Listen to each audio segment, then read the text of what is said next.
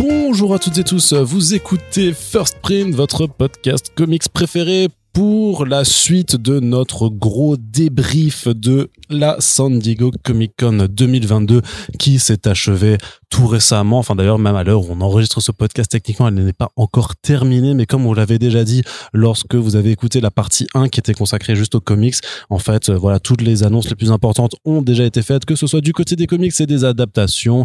Donc on en profite, on se retrouve pour vous faire cette deuxième partie de notre débrief qui sera consacrée à la partie des actualités T V et cinéma, puisque les studios de production de télévision et de cinoche étaient bien entendu au rendez-vous pour faire voilà pour nous faire vibrer plus ou moins à distance hein. Avec Corentin, on vous a déjà mis quelques critiques sur le fait que voilà les, les panels ne sont pas retransmis en direct, mais c'est pas grave parce qu'on a eu quand même beaucoup beaucoup de choses à se mettre sous la dent, donc on va forcément en discuter tous ensemble. Et pour cette partie, en plus de l'ami Corentin qui est de nouveau bah, qui est toujours là. Salut Corentin, ça, ça va, va ça va ah bah ça va très bien, bah tant mieux. Et ben bah, je t'entends je t'entends pas au démarrage. Quand ça se fait, ah, je grésille. Je, non, non, je, je, je t'entendais pas bien, mais j'ai juste réglé le micro. Je disais qu'en plus de toi, bon, pour parler de cette partie, nous avons aussi Océane avec nous. Hello. Ça va?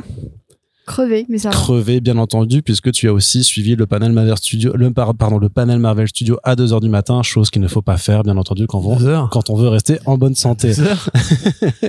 Mais ce n'est pas grave, on va tout de suite commencer. Alors, il y avait un nouvel extrait de la saison trois de Harley Quinn, Corentin, qui sort le vingt-huit juillet sur H B O Max et euh, très certainement plus tard sur toonami point f r. On ne change pas une recette qui marche. Oui. On, en a, on en a déjà beaucoup parlé. Donc, est-ce qu'il y avait forcément beaucoup plus de choses à se mettre sous la dent, sachant que c'est un peu orienté sur le Hit Bang Kill Tour, ouais, tout donc, à fait, le, l'espèce de voyage de noces, de noces que ouais. font euh, Harley et Ivy après leur fausse noce entre guillemets, enfin quand quand Harley, on peut le dire maintenant je pense, prend la place de euh... du Joker.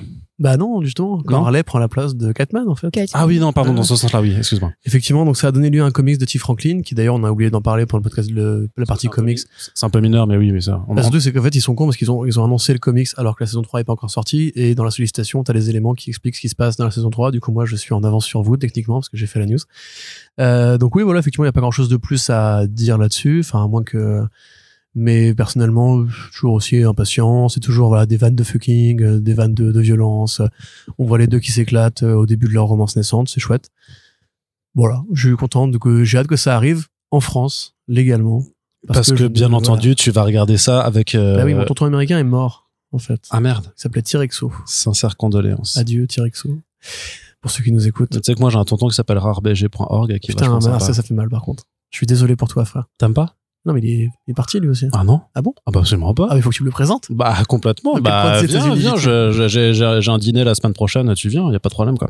Mais du coup, voilà. Et euh, je sais pas, enfin, tu, tu l'avais vu, toi?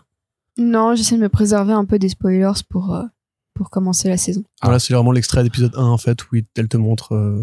ce qu'elles ont fait en ouais. vacances ouais, ah ouais littéralement c'est, mais c'est, après c'est très enfin j'allais dire c'est bon enfant non c'est pas bon enfant parce que c'est c'est euh, c'est coquin quoi c'est euh, c'est un peu sale gosse en fait, mais c'est toujours l'esprit de Harley Quinn, donc on est de euh, toute façon de toute façon bah on n'a jamais changé de de fusil d'épaule par rapport à cette série qui nous a séduit depuis les débuts. L'occasion de vous rappeler bien entendu, puisque la, l'autopromo ne s'arrête jamais et ne s'arrêtera jamais, qu'on a fait un excellent podcast sur cette série, enfin on a fait un podcast sur cette excellente série. Est-ce que le podcast le podcast est excellent? Je ne sais pas, vous nous le direz, mais c'est toujours disponible sur nos bonnes ondes, donc voilà, vous avez de quoi rattraper avant le lancement de la saison trois. Par contre, un premier extrait d'une série qui se faisait, enfin que moi par contre j'attends énormément, euh, qui s'annonce euh, enfin qui est techniquement sur Disney Channel, donc qui s'adresse aux enfants mais pas que, et qui a une direction artistique qui est absolument mortelle, c'est Moon Girl et Devil Dinosaur. Ça a l'air vraiment trop trop trop cool. Océane, tu as trop regardé? Cool, ouais, trop trop choupi et trop badass à la fois.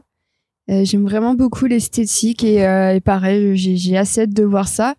Et d'ailleurs, je trouve qu'en matière d'animation, même au-delà de, de ce qu'ils font avec Marvel, euh, je trouve ça très intéressant ce que fait Disney Animation euh, ces derniers temps. Et j'ai pu voir des trucs à Annecy aussi qui vont sortir à la fin de l'année. Donc, c'est pas du Marvel, mais euh, en matière d'animation, ils, ils prennent des formules assez éculées et je trouve qu'ils arrivent à en faire des super trucs.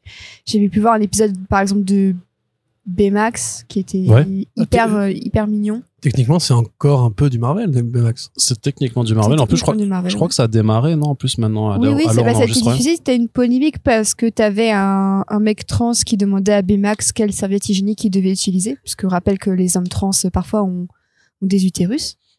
Euh, quand ils sont à différents stades de, de leur transition, alors qu'ils veulent juste le garder. Hein. Et euh, tu as eu une énorme polémique de l'extrême droite euh, et puis bah, des TERF, du mouvement TERF aussi, très euh, transphobe, qui disait que c'était un scandale de voir une, une personne trans avec un t-shirt trans dans une série d'animation. Attends, sérieux, il y a ça dans la série Baymax ? Bah oui. What the fuck ? Ça se demandait pourquoi ils font ça, parce que ça se craint qu'ils vont se prendre des... C'est où les mecs chez Disney qui font ça, chez Marvel Studios en fait ? Non, t'as l'impression qu'en tout cas sur Baymax... Bah, qui t'est resté dans le Marvel, du coup, Baymax, tu sens qu'ils ont eu quand même pas mal de, de liberté, qu'ils ont eu leur petit budget. Euh, c'est un, un réalisateur par épisode, donc euh, bah, la, la, la formule change aussi selon euh, l'épisode. Et c'est, c'est hyper mignon, euh, très, très bien rythmé et vraiment très drôle.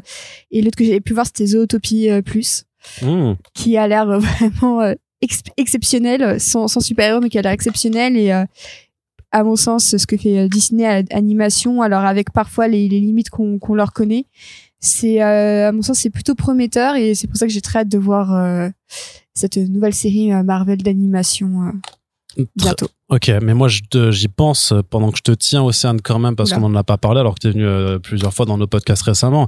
Mais vu que t'es, oui, t'étais à Annecy. J'étais à Annecy. Donc on va, on va quand même parler juste, euh, on va faire une parenthèse sur l'éléphant dans la pièce, même si on est dans un jardin. Toi, t'as vu les footages de Spider-Verse deux? Absolument, j'ai rencontré les réalisateurs qui ont bien kiffé allez, Marvel Spider-Gwen. Ça, ça flex, là. J'ai, j'ai eu les signatures, j'ai un petit dessin, euh, j'ai même dit hein, des réalisateurs que mon copain euh, était un podcasteur, journaliste de comics. Donc, merci. Euh, voilà, c'est donc ça le Multiverse of Madness. T'as pas récupéré son zéro six pour une interview ? Non, non, mais j'aurais bien aimé au moins pour une interview, mais euh, non, ça a l'air assez, assez prometteur et je Je pense que euh, si le film était sorti en, en fin d'année comme euh, comme prévu à la base, il serait venu au All Age et je pense qu'ils auraient euh, ouais. je pense que ça aurait été probablement l'un des panels les plus fous parce que ce ce qu'on a vu était euh, assez fou, donc c'est effectivement très euh, dans les clous. Il faut qu'ils lisent un prompteur qui dépasse pas d'un mot, hein, c'est c'est c'est américain. Hein. C'était comme pour le panel Netflix hein, d'ailleurs. Mais euh, ouais non, les images étaient vraiment euh, vraiment dingues et euh, limite je me dis qu'en fait le film sort dans un an, donc ils auraient très bien pu présenter ça.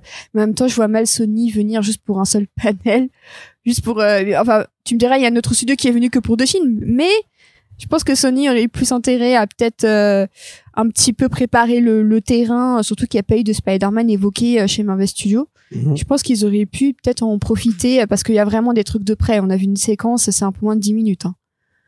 Euh, avec, euh, avec continue, je suis de... pas encore assez jaloux donc euh, tu peux avec l'apparition de, de plusieurs personnages et euh, et puis bah plein de trucs de design, de de nouveaux designs avec le, le méchant The Spot, euh, Spider-Woman euh, et tout ça, donc euh, je continue hein, parce que je te vois taper du pied par terre. The Spot, ça doit être dingue en anime en plus quoi. Ça, ça doit être le dingue concept et, de The Spot, euh... et et ouais non, pour le coup je les aurais bien venus à, je les aurais bien vu amener le film à la Comic-Con. Donc ça n'aura enfin malheureusement pas lieu, mais je pense que ça aurait pu vraiment s'y prêter parce que le public aurait été conquis d'avance. Et pour vous donner une idée, quand elle est sortie de ce panel-là à Annecy, j'ai eu beaucoup de D M très enthousiastes avec beaucoup de caps lock. Moi, j'ai pas eu ça. Ouais, parce que c'est ma copine. Ah, c'est, ah, ça, ah peut-être que ça justifie, peut-être. Bah, oui, super. En fait, c'est à moi qu'elle a écrit quand elle a vu un film. Super, la mentalité. Corentin, je t'arrête tout de suite. Toi, t'as regardé aussi Moon Girl, Devil Dinosaur. Ouais. Sachant que toi, vu que t'es, euh, t'es pas un, un grand fan, t'es pas un grand fan d'animation, euh, ça t'en touchait une sans faire bouger ah, non, l'autre. Non, quoi. non, non, non, tu, tu fais un portrait biaisé. Non, non, c'est, je, effectivement, je suis pas un portrait, je suis pas un fan, pardon, de justement ces trucs comme Baymax, par exemple. Euh, parce que même si c'est, je trouve ça d'ailleurs super impressionnant ce que tu dis par rapport à l'engagement pour euh, la, la transgenritude, comment on dit ? La transidentité. La transidentité. Je suis désolé, mais voilà, pardon, je suis encore un peu, un peu très six sept. Euh, donc du coup, ça, je trouve ça assez impressionnant. Par contre, moi, je trouvais ça un peu décevant qu'ils virent le côté Big Hero six parce que c'est ce qui m'intéressait dans cet univers. Oui, ça, ça se comprend. Je, je, je, alors, j'ai pas tout vu, mais je crois que tu vois quand même les héros à une ou deux reprises. Mais c'est vrai que c'est vraiment Baymax, c'est, c'est, c'est, c'est le faire valoir, quoi. C'est, ouais. c'est le schéma habituel de la, de la mascotte qui devient, euh, ouais, bah oui. qui devient, qui a sa propre série. C'est un peu l'Agatha de l'animation. Ou Groot aussi, d'ailleurs. On en parlera tout à l'heure. Mais du coup, non, dans cette perspective-là, effectivement, je suis même très étonné de voir, euh, ce que, alors c'est la boîte de Laurence Fishburne qui a produit la série. Euh, à quel point ils se sont inspirés de Spider-Verse, de cette esthétique super électrique, violette, bleu, jaune et tout. Moon Girl, donc c'est un personnage qui est très récent en comics, qui a pas grand chose à voir avec Moon Boy, le personnage de Jack Kirby, qui est juste un homme de Cro-Magnon qui chevauche un dinosaure rouge. Donc c'est Lunella Lafayette de son vrai nom. Tout à fait, ouais. Euh, et moi, ça fait partie des projets qui m'intéressent le plus parce que je trouve que comme Miss Marvel, justement, en animation, comme Miss Marvel, justement, ou comme euh, le projet du co-réal de Spider-Verse. Powers. Powers, voilà, ça, une meuf qui, qui fait du kung-fu électrique. Ou même d'autres trucs qu'on a pu voir depuis, d'ailleurs, il y a vraiment eu en fait un avant et un après Spider-Verse, même en comics. Euh... Mais même, juste pour revenir sur Annecy, on a eu les, les images de euh, Intergalactic, ouais. donc euh, le film d'animation euh, écrit, produit, euh, doublé, et il fait la bande-son euh, par euh, Kid Cudi. Et esthétique, bah, c'est, c'est clairement un Spider-Verse, mais avec plus de drogue, plus de sexe et plus d'alcool. Mais là, il est pas jaloux parce que c'est pas eux l'enfoiré. Tu vois, si ça avait été, ouais, mais elle a dit, elle a dit qu'il y avait du sexe et des drogues, donc. Euh, ah merde. Euh, là, et beaucoup je, d'amour. Je, je, je trigger. Si vous voulez être jaloux chez vous, sachez qu'on ira voir nous, Kid Cudi, en concert et pas vous, en fait. Tu vois, donc quelque part, la vie est injuste pour vous. Donc, euh, bref, je suis content parce que l'influence Spider-Verse se répand, même s'il a pas fait des milliards de dollars. C'est il a vraiment de... eu une, une, une vraie prégnance sur l'imaginaire animé moderne, quoi. Puis le et teaser est, le, le teaser est marrant parce que c'est sur, c'est pour Disney Channel, donc tu ouais. peux dire que ce sera un peu trop gamin, tout ça, mais en fait, je trouve que ça, ça fonctionne du tonnerre. Ça fait un peu Super Nana aussi, je trouve. Tu vois, ouais, de ouf, le côté ouais, rond, anguleux et tout, enfin, c'est cool. Ouais, et en même temps, euh, toutes les chaînes d'animation de, de Disney, euh, quand il s'agit d'y aller un petit peu plus fort que ce qu'on pourrait croire, euh, j'ai le souvenir de les trois saisons de DuckTales.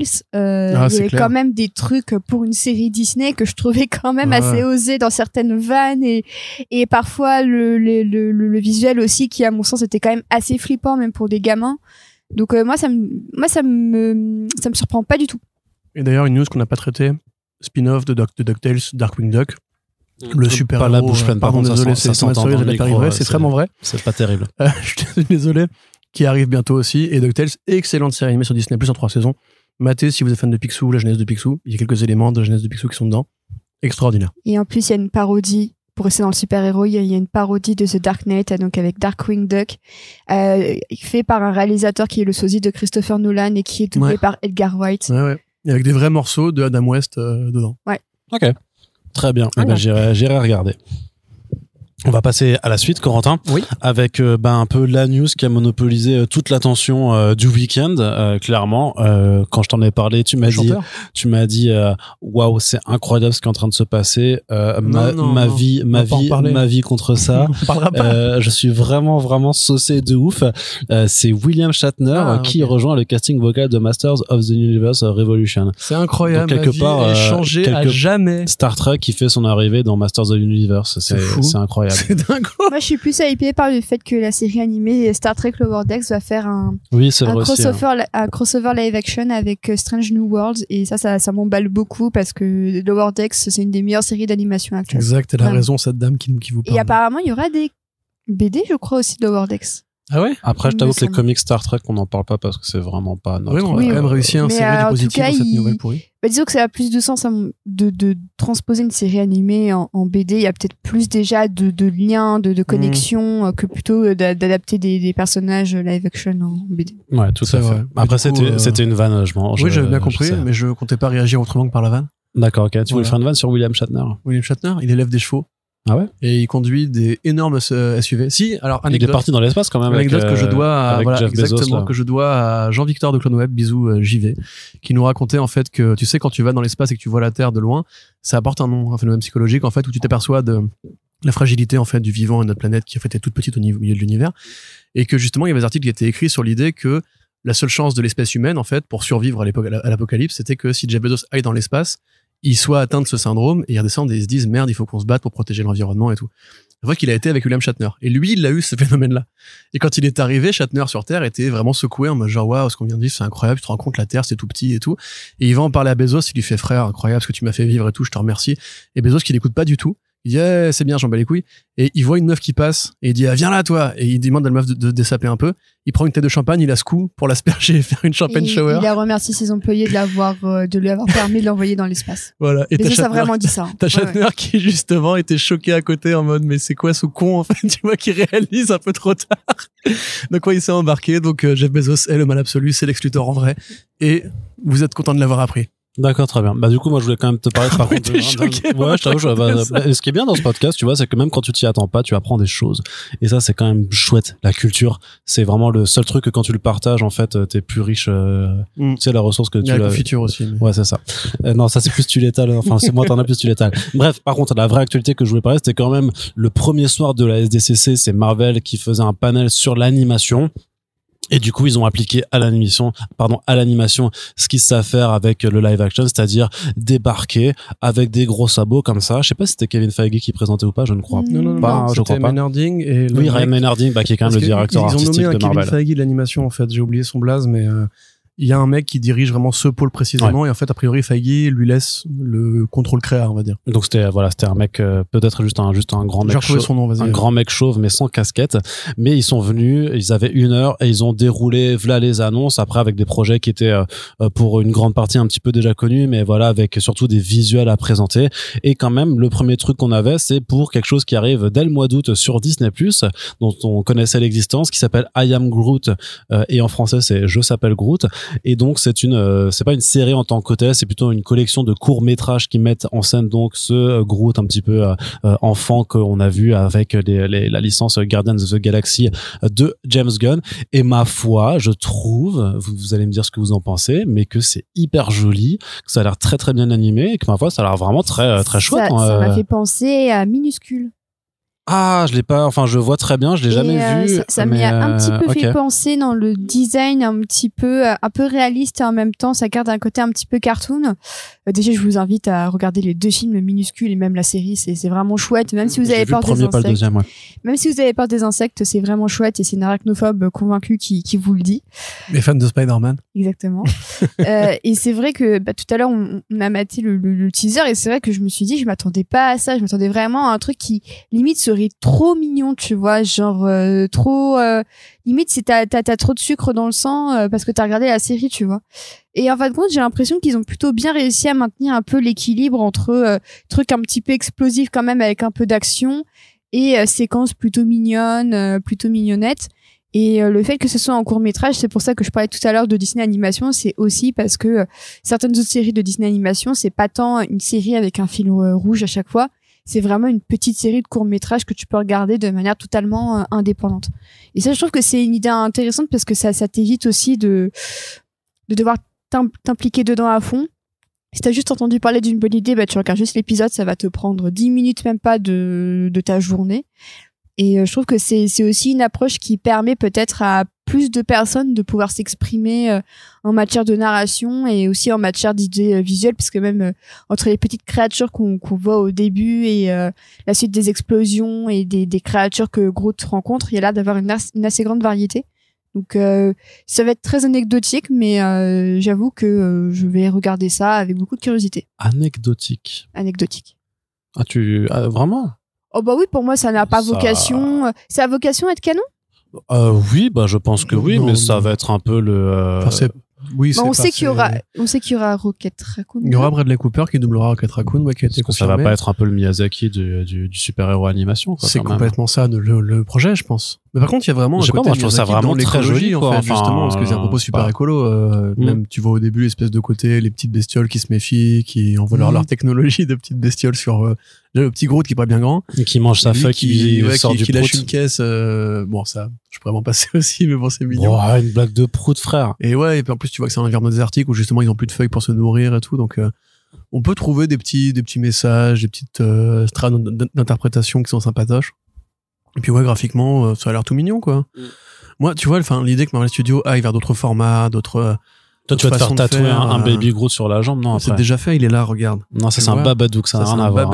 Un Baba Groot. Baba Groot. Donc oui, voilà, dans cette perspective-là, j'ai envie de te répondre que... Bah, réponds-moi ce que t'as envie. J'ai envie de te répondre. Ok, très bien. Voilà, eh bien, euh, eh ben, ça me fait plaisir.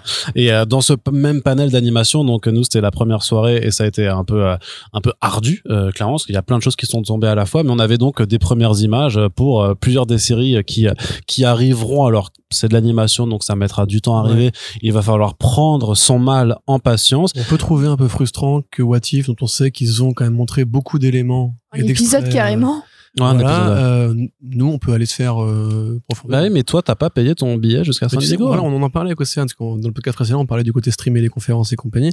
Et Océane, je lui disais mais c'est dommage, What If, on sait qu'elle a été décalée, ils sont quasiment prêts. Et non, mais elle est finie depuis longtemps. Et mon le fait avis, qu'elle a été décalée. Non, non mais à la base ça, c'était dit, dix-huit épisodes qui avaient été commandés. Ouais. Ensuite ils ont divisé ça en deux parties Netflix style. Et du coup là ils nous le vendent comme une saison deux, mais techniquement pour moi c'est une partie deux, c'est pas c'est pas une saison deux. Par contre, là, là, là, là, ils ont commandé une, ce qu'ils ont appelé une saison, saison trois, mais pour ouais. moi, c'est soit tu le prends comme une saison deux, soit tu le prends comme une partie trois. Hein. Comme et tu voilà, l'avais et... dit dans le, dans le podcast euh, Miss Marvel, ouais. sauf qu'il arrive après celui-là, donc du coup, c'est paradoxe temporel. Oh, ah, ça arrive, continue à l'espace-temps. Ouais, ouais. C'est incroyable, First Print. Le nom de Dieu, oh, oh là là, référence à Retour vers le futur, incroyable, jusqu'à j'ai connu, reconnu. Mais non, parce que Dieu, euh... s'il est dans Shazam. Oh, oh, nom de, nom de Russell Crowe. Euh, donc oui, ce qu'on se disait, c'est justement, je disais, mais c'est dommage quand même, on peut prendre de l'avance et montrer un petit teaser, un trailer et tout, et Océane me disait c'est dans le monde d'avance. Et on en parlait, tu sais, dans les, dans les podcasts front page, c'est que tu sais, le côté il resserre les campagnes de promo, par exemple pour le streaming sur un mois en fait, où ta premier Paper Girl c'était ça. Par contre, je te, je te promets qu'il faut, je pense qu'on a peut-être un, un peu une perte de mémoire, mais je te jure que c'est pas là, déjà avant, non, ils gardaient non, des, non. ils avant, ont toujours des gardé teasers, des attends, trailers exclusifs pour ceux qui oui, étaient non, mais sur place. Certes, ça, t'avais sûr. Des petits visuels par-ci par-là, t'avais des trucs qui étaient. Mais là t'as eu quelques images. Oui, B V S, il a été teasé combien de temps en amont de, euh, de la sortie? C'est quoi, c'est deux mille treize l'annonce de B V S? Wonder Woman, euh... l'extrait euh, du centre commercial, c'était plus d'un an avant la voilà. sortie. Sauf que là, tu vois, ils font même plus côté, en fait, un teaser un an avant et on, on te met, genre, la, l'attente, le, le compte à rebours, et cetera. Là, c'est vraiment, on, on va en parler pour Warner Bros, c'est les films de cette année. Tu vois, c'est ce qui vient là tout de suite. Et le reste, euh, c'est bon, on pouvait attendre, casser pas les couilles, tu vois. Bon, on reviendra sur Warner Bros. Voilà, donc bref, moi, je trouve ça un peu dommage, précisément pour What If. Sinon, comme tu l'as dit, on a vu beaucoup de panels, enfin. On a vu du Spider-Man euh, Freshman Year. Ouais, ce qui était peut-être le plus intéressant, effectivement, graphiquement, et au niveau de la liberté que ça va prendre vis-à-vis du M C U. Alors, il y a un débat, est-ce que c'est canonique, pas canonique? C'est canonique. C'est pas canonique, c'est la réponse. C'est bah, c'était dit que c'était pas canonique. Ils ont dit dans le descriptif officiel que ça se passe avant Civil War. Ça veut rien dire. Multivers. Oui, mais voilà, mais voilà, non, mais je veux dire. Parce c'est, qu'il y a Charlie c'est, Cox qui c'est, revient en Daredevil. Oui, non, mais Daredevil, on va t'apprendre que Charlie Cox, en fait, était toujours là dans cet univers, hein, bien, ça va faire de la retcon. Par contre, c'est canonique, mais dans le multivers du M C U. Donc, c'est la, c'est la réponse trouvée pour dire que euh, si, c'est canon, parce que ça va forcément reprendre des éléments et, que tu connaissais déjà. Et, et ça va avoir la, li- oui, mais ça va avoir la liberté en misant, en tirant la carte Joker du multivers, que, non, en fait, ce Bros. Sera, oui, je c'est sais. Joker de folie à deux. Je, je sais ta gueule. Mais, tu vois, non, tu vois ce que je veux dire, c'est que, c'est que techniquement, ils essaient quand même de te, parce qu'ils il l'avait dit quand même que normalement ça se passait avant No Way Home, euh, non pardon avant Far From Home, et que donc techniquement c'est pas euh, incohérent que dans cette série là Norman Osborn soit un peu son mentor, parce que c'est son mentor avant que ce soit Tony Stark. Mais par contre oui, il va y avoir tellement d'incohérences qu'à un moment ils vont forcément jouer une carte multivers pour t'expliquer que c'est normal que ce soit pas complètement euh, à cent pour cent cohérent avec la continuité du Peter Parker des films. Mais en tout cas ce débat l'a mis de côté, tu as tort. Ce débat l'a mis de côté. Euh, il, fait, il fait quarante minutes de présentation. Non, c'est faux. Donc euh, voilà, on voit Norman Osborn en vert. On voit beaucoup de vilains et un design qui fait justement très Ditko, qui fait très années soixante, premier, premier vilain, un peu pyjama et tout. Une bonne générosité, effectivement, un nouveau costume de, de Daredevil qu'on revoit plus tard dans, pendant la S D C C. Donc effectivement, là, on est dans de la retcon pure et dure. Le visuel de Peter Parker, qui a l'air super frais, super jeune, super cool en fait. Bah, c'est Freshman euh, Years, donc c'est, c'est. Non, mais c'est paradoxal, mais Spider-Man, il est quand même très bon en animation, tu vois. La série Ultimate Spider-Man, la série Spider-Man des années quatre-vingt-dix. Il y a eu souvent des bons cartoons Spider-Man, et là, on arrive à la nouvelle génération de cartoons Spider-Man. Ça a l'air d'être bien fait, proprement fait, avec des bons moyens, des bonnes équipes artistiques. On les avait listés sur C B, j'ai plus tout en tête, mais y compris des artistes bah, de comics. Il y avait pas Alo Rivera, notamment, oui, voilà, qui ça. s'occupe. Euh... Il y avait pas des lotos aussi. Non, je pas, pas des lotos, de... non. Bref, donc il y avait des, des artistes peintres de talent, et euh, j'ai envie de dire, euh... voilà, on est chaud. Spider-Man. Est-ce qu'on est chaud aussi? Euh, t'étais chaud oh bah aussi? Bah oui, je, je suis bouillante. Hein, de toute façon, euh, il y a, y a l'air que t'es en train de faire cramer là. Euh, Spider-Man en animation est, est quand même ces dernières années beaucoup plus intéressant que le Spider-Man live action. Donc, euh, donc on prend, hein, franchement, on, on prend là où la qualité se trouve. Et si c'est en animation, et ben c'est en animation. Et est-ce qu'on prend aussi Marvel Zombies et X-Men quatre-vingt-dix-sept alors? Non. Non, non. Si alors on prend X-Men quatre-vingt-dix-sept carrément. Ouais. On prend euh, annonce de saison deux, ouais. euh, les designs. Mais ça, d'ailleurs, ça m'a, ça m'a, ça m'a même un peu per, pas, pas perturbé, mais un petit peu, j'ai un peu tilté là-dessus de dire qu'en fait, ils ont annoncé à chaque fois des, des saisons avant même que les premières ne soient diffusées. C'est et un gage de confiance. Ça bah, dire, un gage, euh... non, mais ce qui, ça, ça m'a surpris, ce gage de confiance, elle est, bah, justement, quelques semaines après, euh, en fait, que Netflix s'aborde, par contre, euh, tout plein de projets en animation et des studios. Et enfin, tu Netflix, dis, c'est, euh... récemment, ils ont racheté le, le studio ouais, Animal Logic. Ouais, et en même temps, c'est ça, on s'en peut en parler. C'est qu'il y a aussi de l'anime chez Netflix dans cette S D C C, tu vois, donc, euh, tout n'est pas si blanc et si noir, mais surtout je pense que en fait pour eux c'est une façon de dire le département Marvel Studios Animation, on l'a fondé, c'est pas pour euh, trier les lentilles, ouais, ouais, il est là pour ouais. longtemps, et donc on va pas faire des petits projets justement à la euh, à la Moon Knight, où on sait pas s'il y aura une saison deux ou des trucs comme ça. Ce sera pas des one-shots, ce sera des vraies séries animées où chaque année vous reviendrez prendre votre saison. Puis c'est bien aussi de s'adresser à un public qui veut juste parfois regarder un dessin animé le dimanche matin avec ses céréales, hein. Bah oui. T'as des gens qui, c'est parce qu'ils sont complétistes et qui regardent absolument tout ce qui est sorti du M C U, y compris Inhumans. T'en as d'autres qui sont attirés par l'animation parce que t'as aussi beaucoup de gens qui n'aiment que l'animation, hein. Euh, j'ai, on, on voyait à Annecy, euh, t'avais beaucoup de gens qui étaient capables de me citer tous les cent plus grands réalisateurs d'animation, mais à côté, là, en, en live action, euh, ils, ils connaissaient moins. Donc, euh, c'est, c'est aussi ça la force de Marvel, c'est qu'ils vont vouloir s'adresser à vraiment tout le monde. Et je pense qu'avec euh, X-Men, c'est aussi une manière de ramener un peu les nostalgiques euh, oui, oui, du, du dimanche sûr. matin au bercail. Hein. Clairement, bah c'est pour les marques de Clono Web de ce monde, tu vois. Ou, absolument. Ou les Joe Hume de ce monde, tu vois. C'est pour les mecs qui sont fans de Mister of the Universe Revelation premier degré, tu vois. C'est pour ces gens-là, et c'est normal, parce que déjà les créatifs, ça fait des années, depuis le rachat de Disney par la Fox, qu'ils disent, on, maintenant, si, si Disney veut travailler avec nous, on est prêt, le reboot, il arrive et tout. C'est vraiment la suite. C'est vraiment les designs de l'époque, mais mises à jour et tout. Bon, pour Marvel Zombie, moi j'avoue que fan de Marvel Zombie, le comics, je trouve ça toujours aussi idiot, parce que là, ils t'ont vraiment confirmé, malgré ce qu'ils avaient dit avant, qu'en fait ce sera exactement comme dans la série animée. Sauf que, sauf que ce sera la première série T V M A, donc oui, euh, après ce sera plus gore quand même, quoi. Les Marvel Zombies, c'est des, c'est les Avengers qui sont transformés en zombies et qui restent les héros de l'histoire, sauf qu'ils sont des héros mauvais, dangereux, parce qu'il faut qu'ils bouffent des humains, enfin des chairs viandes pour vivre. Mm. Là, si c'est juste des, des humains normaux qui combattent une invasion de zombies, super-héros ou pas, c'est... Autant aller revoir The Walking Dead, hein, je suis voilà, désolé. Exactement. Enfin, exactement. Tu penses pas que justement ça va s'intéresser aux héros zombifiés de l'épisode? Non, non, mais ils parlent pas. Ils peuvent pas communiquer. On a vu que Captain America, c'est le même coupé en deux de l'épisode Marvel Zombie. Bah, même Vanda, hein. Voilà, donc c'est la suite directe. Euh... Moi, j'attends, j'attends de voir. En fait, le seul truc qui m'intrigue un peu, c'est le fait qu'apparemment Icaris sera euh, moitié oui. éternel, moitié zombie. Oui, oui, ça. Parce, que Parce comme, qu'en comme fait, il, il peut humain, pas, ouais. son, son corps ne peut pas totalement muter puisqu'il est pas humain. Et du coup, ça va être mi-zombie, mi, euh, mi, euh, mi-éternel. Et j'avoue que ça m'intéresse beaucoup parce que euh, je sens que ça va être la seule fois où on va avoir un petit peu d'éternel euh, avant euh, quelques années. Ce sera via Icaris. Et ça, ça m'intrigue. Parce que techniquement, un éternel, c'est un, bah, donc, il peut pas, il peut pas mourir, il est vivant. Et un, un zombie, ben, c'est un mort-vivant, donc il peut pas mmh. mourir, donc il est vivant. Donc c'est un double, euh, voilà. double immortel. Et je trouve que c'est, c'est, c'est, une idée, c'est une idée très bête, mais qui, qui, qui, qui est vraiment très, très sympa. Après, il faut quand même que graphiquement, ça soit supérieur à ce qu'on a vu chez What If, parce que oui. si What If, c'est leur moteur général pour les futures séries animées Marvel, on voit que Freshmanière, c'est pas le cas, par exemple. Mais si c'est ça, euh, c'était quand même... Enfin, on peut se le dire maintenant, c'est pas beau, What If. Non. Tu vois, c'est pas très beau, quoi. C'est pas, c'est pas de la vraie animation, enfin, c'est de la trois D. T'oses pas le dire trop fort. C'est de la... Bah... Me... C'est de la... Pardon. En vrai, je trouve que le seul épisode un peu beau de What If, c'est le deuxième. Et le quatrième. Avec Ultron, quand même. Le quatrième est bien. Euh, ouais. Ultron, celui quand il... où il bute tout le monde. Non, mais Ultron avec son gant qui pète les réalités, tout, c'était mortel quand non, même. Non, mais visuellement. Bah ouais. Non, mais dans le moteur graphique du truc. Ouais. Mais Arnaud n'aime pas l'animation. Tu parles, tu vois, tu parles à un profane. Par contre, je trouve que le, le quatre est, est plein de, de belles idées et tout ça. J'aime beaucoup le, le deux avec cette ambiance très euh, violette, très euh, spatiale des Gardiens de la Galaxie. D'ailleurs, Chadwick Boseman a été nommé à titre posthume au, au Emmy. Ouais, ouais, pour son pour, rôle de euh, T'Challa, ouais. Et, euh, et ouais, non, j'avoue que c'est peut-être le truc qui m'intéresse le moins. Oui, ah, visiblement, il y a une gamine d'accord avec moi. Ouais, non, mais attends, euh, Corentin, quand il est là, il tape la réalité, c'est Superboy Prime, euh, mais en animation, pour le coup, c'était trop bien. Mais pas visuellement, enfin, c'était... Oh, je, tu, tu, tu me fais un choc, là. Je pensais qu'on je était d'accord pendant ça, tous ces mois, mais en fait, non, en fait... Euh... De, de cristaux à la Inception, ouais, à la Doctor Strange. Mais c'était cool. Bah non. Wow. Non, non. C'est faux. Oh bah, moche, je, mais bah je vous laisse continuer le podcast ensemble. Euh, ensemble et puis. Euh, je mais t'as lu Sylvain Sarfar Black, tu vois ce que c'est quand oui, un truc oui, bon. Pardon. Bon argument. On n'a pas parlé de, des, des, des épisodes un petit peu teasés de What If. Apparemment, ils ont adapté ouais. le segment de Neil Gaiman. Euh, mille six cent deux, ouais. Ouais, ouais, ouais. D'ailleurs, apparemment, euh, Neil ça, Gaiman a pitché pas, un vrai, film mille six cent deux aussi à Marvel. En même temps, refait. Ouais, ça, ça peut être vachement cool. Je m'attendais pas forcément à voir mille six cent deux adapté en animation comme ça. Et euh, je suis chaude.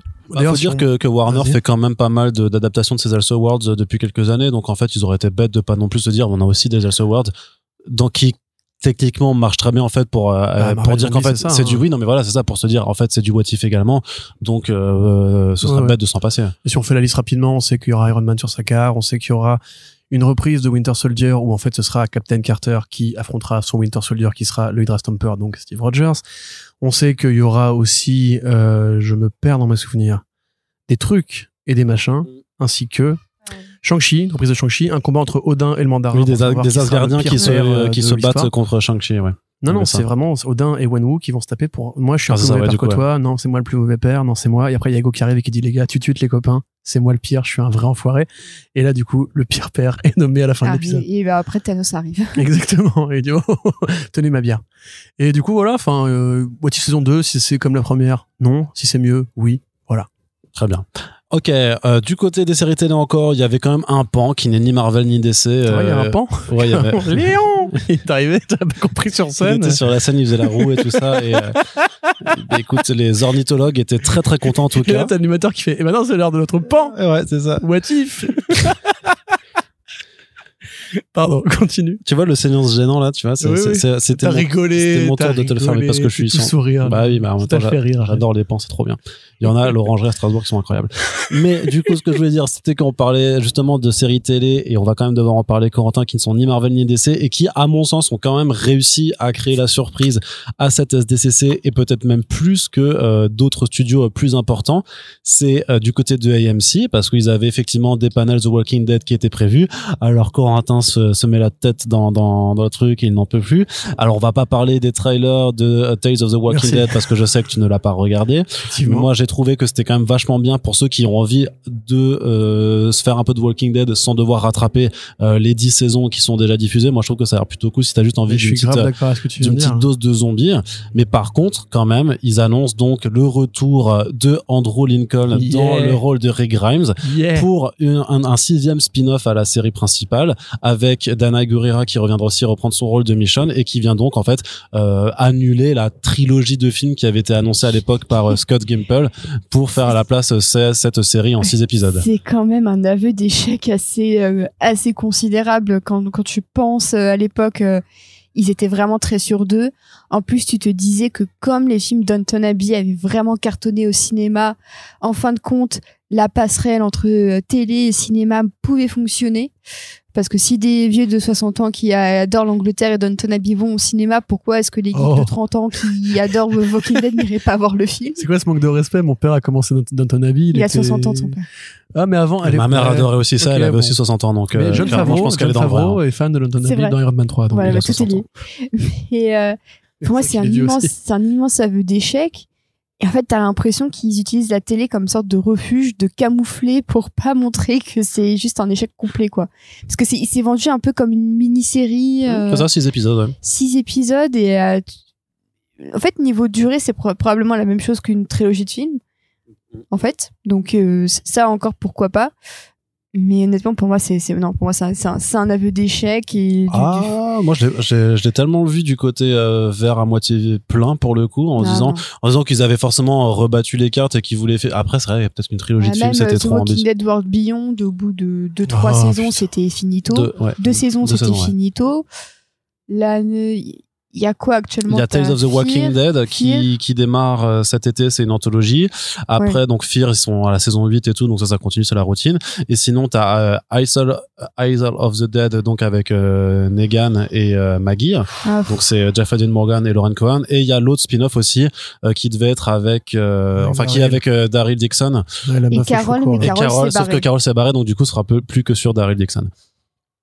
Voilà. Mais ne regarde pas, je compte pas parler de ça. Ah d'accord, ok, non, non, bah, mais, mais, rien, mais pour le coup, par faire, contre. Quitte à faire une série Walking Dead, mettez tout le monde ensemble, en fait. Enfin, bah non, parce que la série... saison. Ouais, mais la série est finie, donc. Ouais, ouais, ou alors, vous lisez les B D. Finie, mais en fait, c'est, c'est complètement cool. Limite, vous offrez un baroud d'honneur, mais à tous les personnages en même temps, parce que j'en ai rien à foutre de suivre Daryl tout seul. Bah oui. C'est Daryl qui parlait avec Rick, moi, qui m'intéressait quand je regardais encore la série. Mais peut-être qu'il sera dedans, peut-être que la spin-off Rick Grimes fera suite mmh. au spin-off Daryl. Non, moi, je suis chaud s'ils font la parodie des Cassos de Walking Dead, en fait Daryl c'est Bear Grylls qui combat des, euh, des, des zombies comme si c'était oui. un chasseur dans une forêt. Eh bien, sache en tout cas que c'est... C'est un chasseur des Carpates. C'est, c'est le premier soir, le premier soir sur, sur, en tout cas sur comicsblog point f r, c'était l'actualité qui a drainé le plus de trafic. Eh ben, tant mieux pour les gens Parce qui sont que, fans de ça. Parce que du coup, les gens, les, mais les gens chance. sont encore fans de, de, de, de Rick Grimes et de Andrew Lincoln.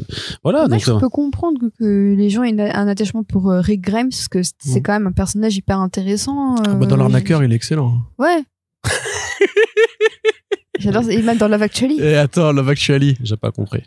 L'acteur Andrew Lincoln, Lincoln, il a joué il joue aussi dans, dans les l'arnaqueur et dans Love Actually, ouais. c'est celui qui tient les pancartes to me your parfait. J'ai, j'ai pas vu ces films. T'as pas vu Love Actually ? Non. Oh, oh, oh la culte. Mais jamais j'irai voir ce film par contre. L'arnaqueur avec Romain Duris, Dressé Pardi ? Non, jamais. La scène à Dirty Dancing ? Non. On se, on se mais vous êtes niveau rom-com, ça se tient, tu peux regarder. Ouais, mais j'aime pas les rom-com en fait. Donc, ouais, il y a pas assez de sang. Ça se termine mal dans Love Actually. Ouais, mais j'aime pas Hugh Grant, donc euh, voilà. Et en plus, il y a le doubleur de Robert de, Robert de Niro. Non, mais insiste pas, insiste pas, Corentin. R E P, passons, jamais dans le cœur. Passons à l'actualité. Bah, tu me fais chier avec tes trucs, je vais me faire te faire chier avec les miens, non ? Oui, bah justement, par rapport à te faire chier, il y a quand même une actualité, je sais que t'as pas envie d'en parler, mais on va en parler. C'est le moment, Corentin s'ennuie. Vas-y. Batouis, non, frère. Non, mais si, non, mais si, non. mais t'as, t'as, t'as regardé ou pas, Océane ? Quoi ? Le, le, le, le, le trailer chanson de générique chanté de Batouis. Oui. Qui est incroyable. C'est incroyable. Voilà. Tu vois ? Non, mais en du coup, moi, en fait, Océane, c'est officiel, Batman. Tu vas remplacer Corentin dans les Allez, films. Allez, putain, oui. oui. C'est en fait, c'est Ethan Hawke qui va faire Batman, hum. et j'ai envie de dire que ça parle à mon cœur. Mais franchement, ça parle pas à mon cœur, moi. Bah non, mais c'est, attends, mais ils sont là, ils font, ouais, bah, bam, bim, baladala, talala, batouise, c'est trop marrant. Ce qui est drôle, c'est que je connais quelqu'un sur Twitter qui, visiblement, était au courant de l'existence de la série, qui a dit, bah, j'en attendais rien pour avoir vu des extraits dans le cadre de mon travail, c'était vachement mignon et cool. Bah ouais, mais ça a l'air, franchement, ça a l'air marrant. Et puis le générique chanté euh, se prend pas au sérieux non plus. C'est karaoké. Vraiment... Ouais, c'est ça, un peu euh, karaoké et tout. Et moi, je, je suis vraiment chaud pour faire une soirée karaoké où on chantera tous l'ensemble. Ah bah, bouge-toi bien. Le générique de Batwiz, quoi. Super. Vraiment, non, mais parce qu'on savoir que vraiment j'ai insisté pour qu'on, qu'on en parle. Quand il fait non, je veux pas, on en parle pas, machin. Moi, je pensais qu'on devrait pas couvrir cette actualité. Mais, mais moi, je pense que je... c'est, bah, c'est une adaptation de comics comme une autre. Oui, bah oui. Trouve-moi le comics. C'est pas, pas, c'est pas parce que c'est pour Cartoon Network et le segment Cartoonito de H B O Max. Donc, il s'adresse vraiment aux tout petits. Et clairement, on est d'accord que c'est une série qui s'adresse là. Par contre, il n'y a pas de double lecture comme Moon Girl. Euh, de, par, oui, c'est Moon Girl et Devil Dinosaur. À mon avis, c'est vraiment, si t'as plus de quatre ans, euh, t'auras un petit peu du mal à capter le truc. Mais en vrai, ça, ah, je crois que j'ai plus de quatre ans. Mais en vrai, ça a l'air, non, mais franchement, ça a l'air super mignon, super oui, honnête. Bah oui, dans, la dans publicité cette... du complexe, mais euh, automobile, hein. Génial, la pollution, mais tout bah, ça, mais mieux diesel. Vaut avoir bravo Arnaud Kikou. Mais mieux vaut. La voir... terre meurt, là. Mieux, bah, justement. T'as vu les incendies en Gironde? Oui. C'est pour à cause des mecs comme toi. Bah, non. À cause de Batwheels. Non, parce que Batwheels, justement, c'est de la fiction. Donc, mieux vaut avoir des voitures Batman qui parlent plutôt que des vrais véhicules qui polluent, je sais pas. Faut avoir aucun des deux, sinon. Ah, oh, t'es vraiment, t'es vraiment pas, peu, t'es, t'es vraiment pas sympa. Peu, ouais. Mais t'as un long programme, là. Hein. Ah, sympa. Autre, autre nouvelle qui fait grave plaisir, Zack Snyder qui fait son retour chez D C. Je crois que ça, toi, ça fait plaisir, par contre. Dans la ah série Teen Titans Go. Dans c'est la série Teen Titans Go.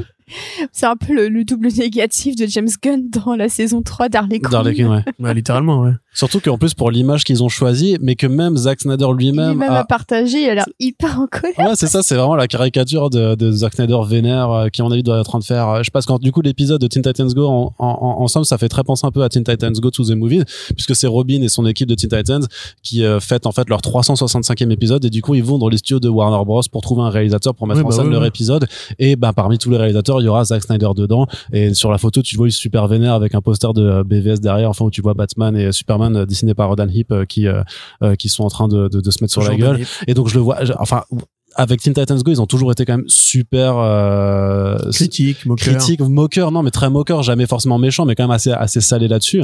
Et je le sens vrai. Enfin, et, ils, moi, vont faire, ils vont faire des soit... blagues sur la Snyder Cut. J'espère que ce soit gentil, par contre. Non, moi je suis sûr qu'ils vont. Mais je, ce sera le moment de voir si Zack Snyder a vraiment un vrai euh, recul par rapport à lui-même ou pas. Si t'avais vu l'extrait avec euh, Marv Wolfman et George Perez, c'était oui, mortel. Bien, j'ai vu, bien sûr. Où ils demandaient justement à Marv Wolfman et George Perez de réinventer les Teen Titans. Ils imaginaient qu'est-ce que ça, qu'est-ce que si on avait inventé les Teen Titans autrement et tout ça. Et ils partaient dans des délires et tout ça, c'était vraiment, ils se moquaient d'eux-mêmes en, en plus, tu vois, donc je pense que oui, parce qu'il il a, voulait bien. Est-ce que Snyder bah il a partagé le truc, donc... est-ce qu'il a de l'humour? Bah oui, bah pour le coup je pense que oui, beaucoup plus qu'une partie de ses fans du coup. Concrètement, tiens, bah, après, ça m'a fait ça m'a fait ça m'a vraiment fait marrer parce que l'image est tellement genre putain ouais c'est vrai ils vont faire le, le angry Snyder dans moi de toute façon j'ai toujours confiance dans cette équipe euh... Là, ils sont trop marrants. C'est toujours les meilleurs. Ils sont trop marrants. trois cent soixante-cinq... En plus, je pense que j'en ai plein de retard, mais ça fait trois cent soixante-cinq épisodes, c'est énorme. Dans celui avec le McMuffin. Ouais. Qui est ouais. le McGuffin. Ouais. Là, bref, regardez Teen Titans Go, je crois que c'est sur Netflix, non? Oui, franchement, c'est regardez. C'est comme Lower Decks, tu vois, c'est la parodie méta débile d'un univers qui se prend très au sérieux. Et quasiment tous les univers ont ce truc-là, en fait, aujourd'hui. Donc. Mais donc voilà. Par contre, pour les, pour les questions un peu plus sérieuses, par contre, il y avait quand même deux grandes bandes oh, annonces oui. dans la partie série télé.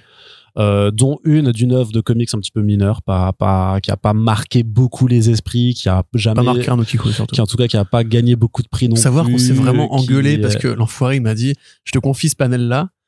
Et je lui ai dit, mais pourquoi t'as, tu t'es cassé une phalange ou je sais pas, t'es occupé, tu, je me suis blessé. Tripote ou quoi. Enfin, et il m'a dit, alors oui à tout ça. Mais surtout, j'ai toujours pas lu, en fait, The Sandman, enfin, ah Sandman, ouais. du coup. Et je lui ai dit, mais tu veux pas lire Sandman?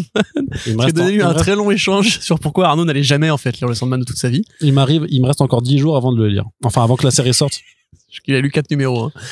Oui. Bah, je vais, de toute façon, je vais devoir les relire, hein, clairement. Et donc, euh... du coup, effectivement, nouveau trailer et long, long panel. Oui. Et donc, mais par contre, on va juste rester sur le trailer. Mais pour moi, du coup, qui ne connaît pas, euh, les comics, T'as pour hypé. le coup, vraiment. Ouais. Enfin, j'ai trouvé voilà, ça vache, mais en tout cas, j'ai trouvé ça vachement plus convaincant, plus enthousiasmant que la première bande-annonce. Et euh, ouais. donc, c'est Gwendoline Christie en Lucifer qui est incroyable, je trouve, de prestance et, et tout c'est ça. C'est inspiré de Bowie ouais. pour son interprétation.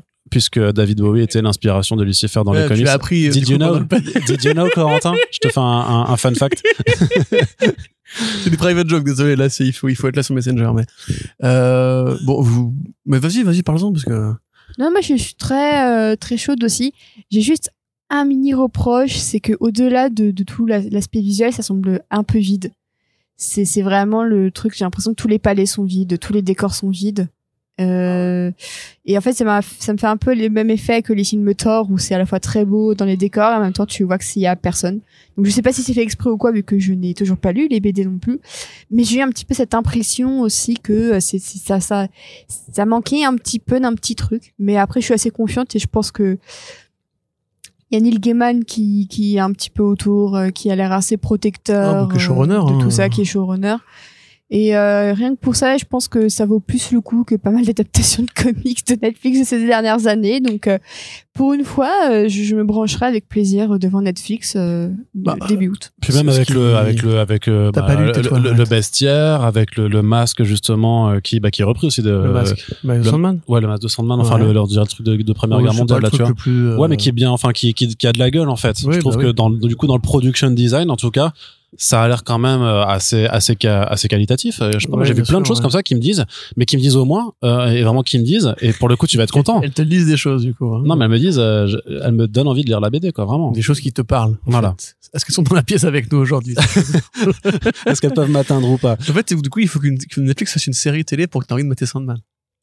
Ou lire. Que j'ai envie de lire. Bah, alors, parfois, il faut un déclencheur. Oui, bah la curiosité, la fashion des comics. Bon, non, après, ça, ça voilà. n'existe pas quand même. En fait, effectivement, moi, j'ai toujours du mal parce qu'effectivement, c'est une série de Neil Gaiman, c'est surtout une série de David Goyer et ça se voit visuellement, je trouve.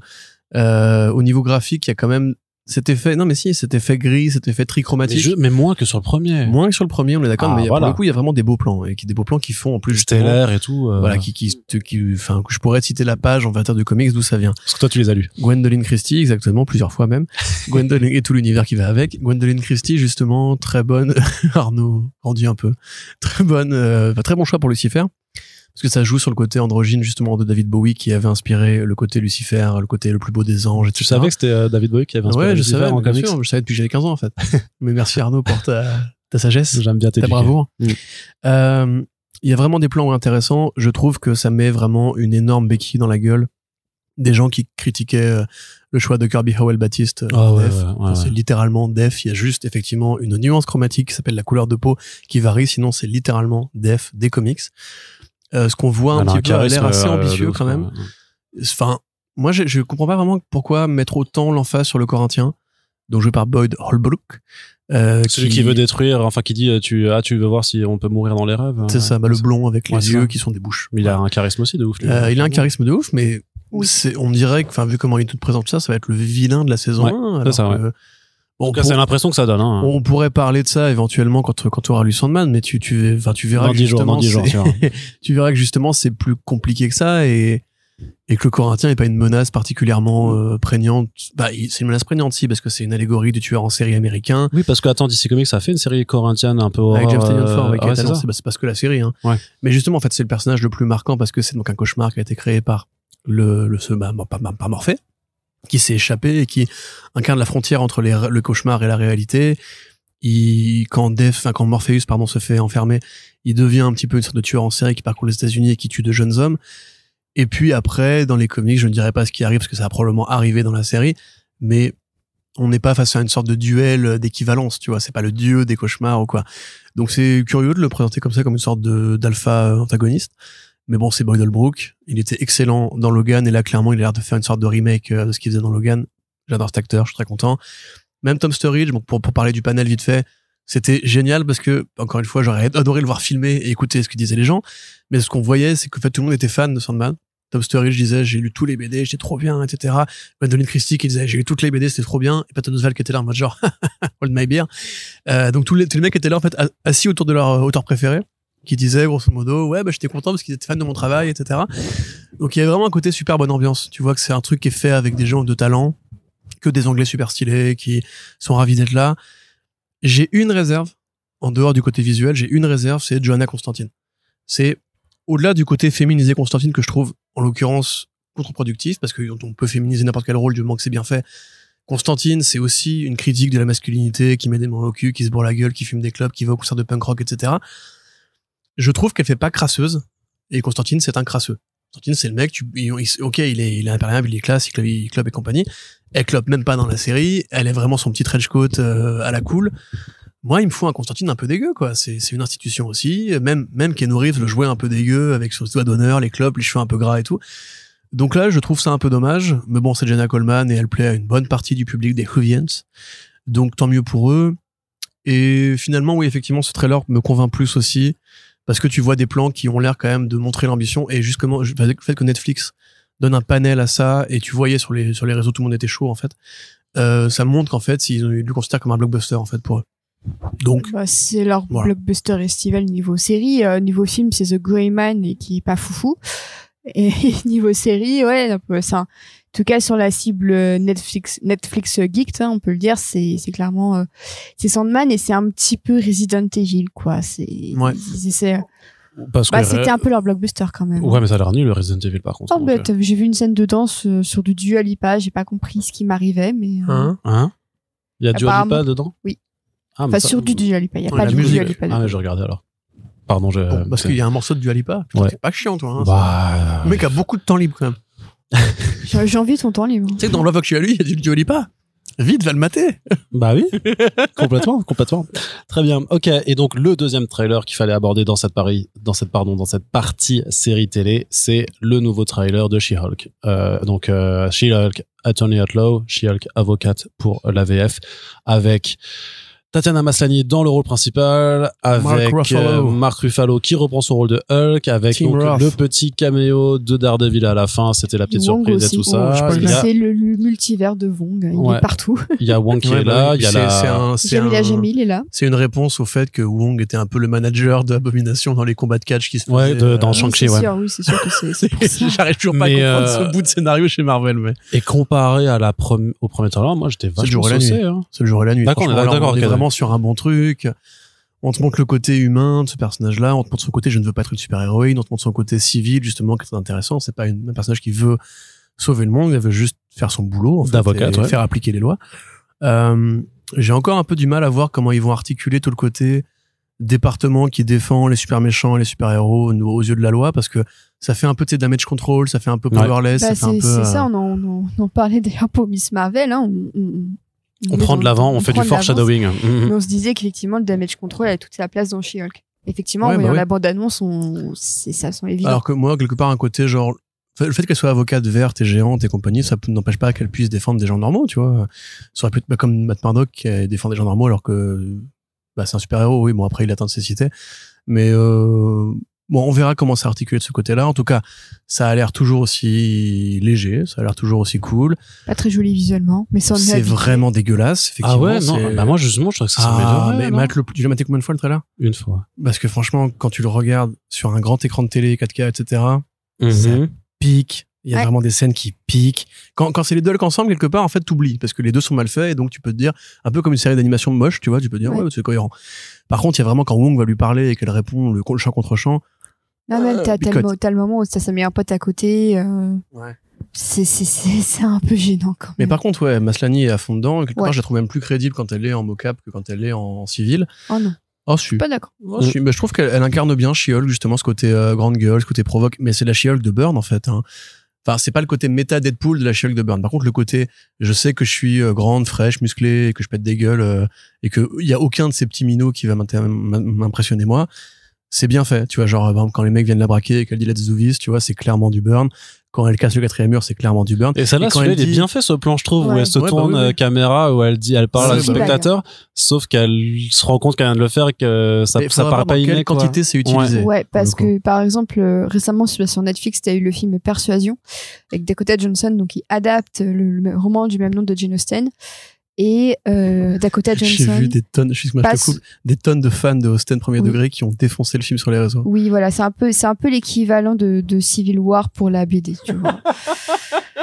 Avec moins de regard caméra. Mais du coup, dans le film, Dakota Johnson passe son temps à regarder la caméra, à parler. Et le dernier plan du film, c'est elle qui fait un clin d'œil à la caméra. Ouais, ok. Ouais. Euh, tu, tu, voilà, vous voyez un peu le genre, genre du genre. Euh, un peu lourd. He's a ten, euh, I am an impasse, euh, we are more than strangers, we are exes. Donc, je pense pas que Marvel arrivera, arrivera un jour à ce niveau de débilité dans les dialogues. Mais par contre, euh, euh, à la fois, je, je trouvais qu'effectivement, le, le petit côté comique fonctionnait bien. Surtout qu'en plus, on rappelle que c'est quand même une sitcom, que les épisodes vont durer trente minutes. Bon, je pense qu'on est plus dans du vingt-deux minutes une fois que t'as retiré les dix Tout minutes à fait, du générique. Ouais. Hein. Euh, mais j'attends de voir effectivement ce qu'ils vont en faire, si c'est juste une allusion ou deux par épisode ou si elle va vraiment le faire à toutes les scènes. Donc euh, ça, euh, ça, wait and see. J'avoue que moi, ce trailer m'a un chouïa moins emballé que le premier. Ah ouais? Pour la raison suivante, qui est que le premier insistait beaucoup sur le, le fait que c'était un nouveau corps auquel elle devait s'adapter. Et que c'était un truc sur la féminité qui semblait assez intéressant parce que tu voyais aussi des bribes d'elle en, en plein date avec un mec et finalement c'est elle qui le porte. Tu la ah, voyais bah ouais. sur Tinder, tu la voyais avec ses copines. Bah, là, t'as en un fait, plan canapé assez... aussi. Euh... Ouais, il y a un plan canapé, mais je trouvais qu'il y avait un truc qui faisait vraiment euh, portrait de femme en fait. Et qu'ici, je retrouve un peu moins parce que t'as les enjeux liés à Wong, euh, au Damage Control et à Hulk. Et je me dis, en fait, dans le meilleur des mondes, euh, la série ressemble à ces deux trailers-là ensemble, ouais. mais ne soit pas, mais n'est pas déséquilibré comme le premier qui te vendait le côté assez girl power et le deuxième qui te vend le, le, le côté, euh, bah, il y a tout le monde, en fait. Tu veux dire que t'aurais peur que ce soit une sitcom normale et cool, traversée par une intrigue à la Marvel qui soit un ouais. peu plus besogneuse. Parce que je sais pas ce que je veux. Ouais, mais pareil, parce que She-Hulk, elle a tellement eu d'interprétations, d'itérations. Moi, je suis plus fan de la She-Hulk de, de Byrne que la She-Hulk canonique, tu vois. Parce que celle qui est chez Marvel et qui sert à l'intrigue m'intéresse pas. Ce qui... T'aimes pas celle de Jason Aaron? Jason Aaron, voilà, c'est un très mauvais exemple. Il, il a, il a pas compris, en fait, ce qu'on pouvait faire avec She-Hulk. Il a juste dit, ce serait féministe si elle, avait, si elle était aussi musclée et débile que le vrai Hulk. Donc, rendons-la musclée et débile. Et du coup, à mon sens, inintéressant parce que ça devient un Hulk avec des cheveux longs. Euh, mais, euh, alors, un, c'est un, équilibré, certes, mais, euh... un, un, encore, elle est moins développée que Hulk avec toutes ses, avec, euh, que, que Hulk avec toutes ses personnalités. Après, je crois qu'il l'explique quand même dans le trailer, non? Euh, enfin, tu, tu sens qu'il commence déjà à... il commence déjà à lisser un petit peu les différences qu'il y a entre lui et elle. Ouais, bah oui. Bah, elle a l'air d'être vachement plus forte que lui, de toute façon, dans bah, tous les domaines. Non, ouais. Alors ça, c'est un truc qui pourrait passer pour facile, c'est que dans le côté, on va faire du girl power, elle est plus vite habituée à son corps que lui. Ah, c'est le Marissou. Elle est plus ouais. forte que lui, elle est plus à l'aise que lui dans, ses, dans son corps vert, justement. Et là, moi, je trouve que c'est dommage parce que on en parlait avec quelqu'un sur les réseaux, sur les réseaux sociaux, je dirais pas qui, parce que voilà, euh, qui nous parlait justement de, de l'allégorie de She-Hulk comme d'une femme trans. Parce qu'elle est plus musclée, elle est plus grande et elle, elle dénote dans le corps féminin traditionnel. En fait, elle a la transformation aussi voilà. et tout ça. Mais She-Hulk, normalement, elle est tout le temps transformée. Enfin, ouais. En tout cas, dans les comics, la, de, de Byrne, par exemple, elle est tout le, temps, tout le temps transformée. Ce qui fait que c'est intéressant de le prendre de, sous cet angle-là. Parce qu'il y a beaucoup de féministes qui ont dit, ouais, mais du coup, bah voilà, vous allez en faire une meuf sexualisée. Oh, il y avait un article complètement à la ramasse de, je crois que c'était Libé, je crois qu'il avait fait un article, ah, mais oui, complètement éclaté là-dessus. Ah oui, mais on avait fait une fit girl. Et, en voilà. fait, peu importe le design qu'elle aurait eu, en fait, il y aurait eu des critiques et ça, rien qu'en ça, ça montre à quel point voilà. il y a encore un sacré problème dans les mentalités, c'est-à-dire que le corps d'une, le corps d'un personnage féminin ne, ne conviendra jamais et t'auras tout le temps des trucs hyper sexistes à dire. C'est ça. Ça me saoule. Si elle avait été musclée à la Hulk, on aurait dit mais vous ouais. la retirez sur sa, sa, sa, sa sensualité. Parce que ouais. c'est un personnage sensuel aussi. Donc, effectivement, il y a pas, c'est ce que disait Splinter aussi, il y a pas, en fait, il y a tellement d'interprétations que tu peux pas en choisir une et dire c'est mmh. la bonne. Et moi, j'ai peur que la série, justement, tombe là-dedans. Après, le côté, effectivement, girl power de elle est meilleure que Hulk. en fait, tu peux très, tu peux le prendre comme un côté Marvel Studios depuis le début bolos ses héros. En fait, non, en plus, c'est, euh... on voit quand même que euh, il a eu des dommages suite au snap, ça a ouais, peut-être ouais. pu l'affaiblir enfin, aussi. Là, du coup, il a encore son bras, du coup, il a. Oui, il a à nouveau son bras. Il faudra ouais, voir ouais. où ça se situe dans la chronologie. Mais je voulais dire par rapport à ça, tu vois que comme She-Hulk va plus vite que lui pour appréhender son corps et tout, il y a certainement des gros cons qui vont dire euh, bah, Marisou, et cetera. Mais en fait aussi, si tu prends, enfin, si tu considères par exemple le film Thor quatre, où Thor après trois films a toujours pas compris comment être un héros et en fait c'est encore un gros débile, c'est encore un gros gamin de cinq ans dans un corps de bodybuilder. En fait, chez Marvel, ils aiment pas valoriser les héros masculins parce qu'ils ont cette théorie du loser magnifique qui fait que le héros masculin s'épanouit par l'échec. C'est Star-Lord, c'est Iron Man, c'est tout ça, et cetera.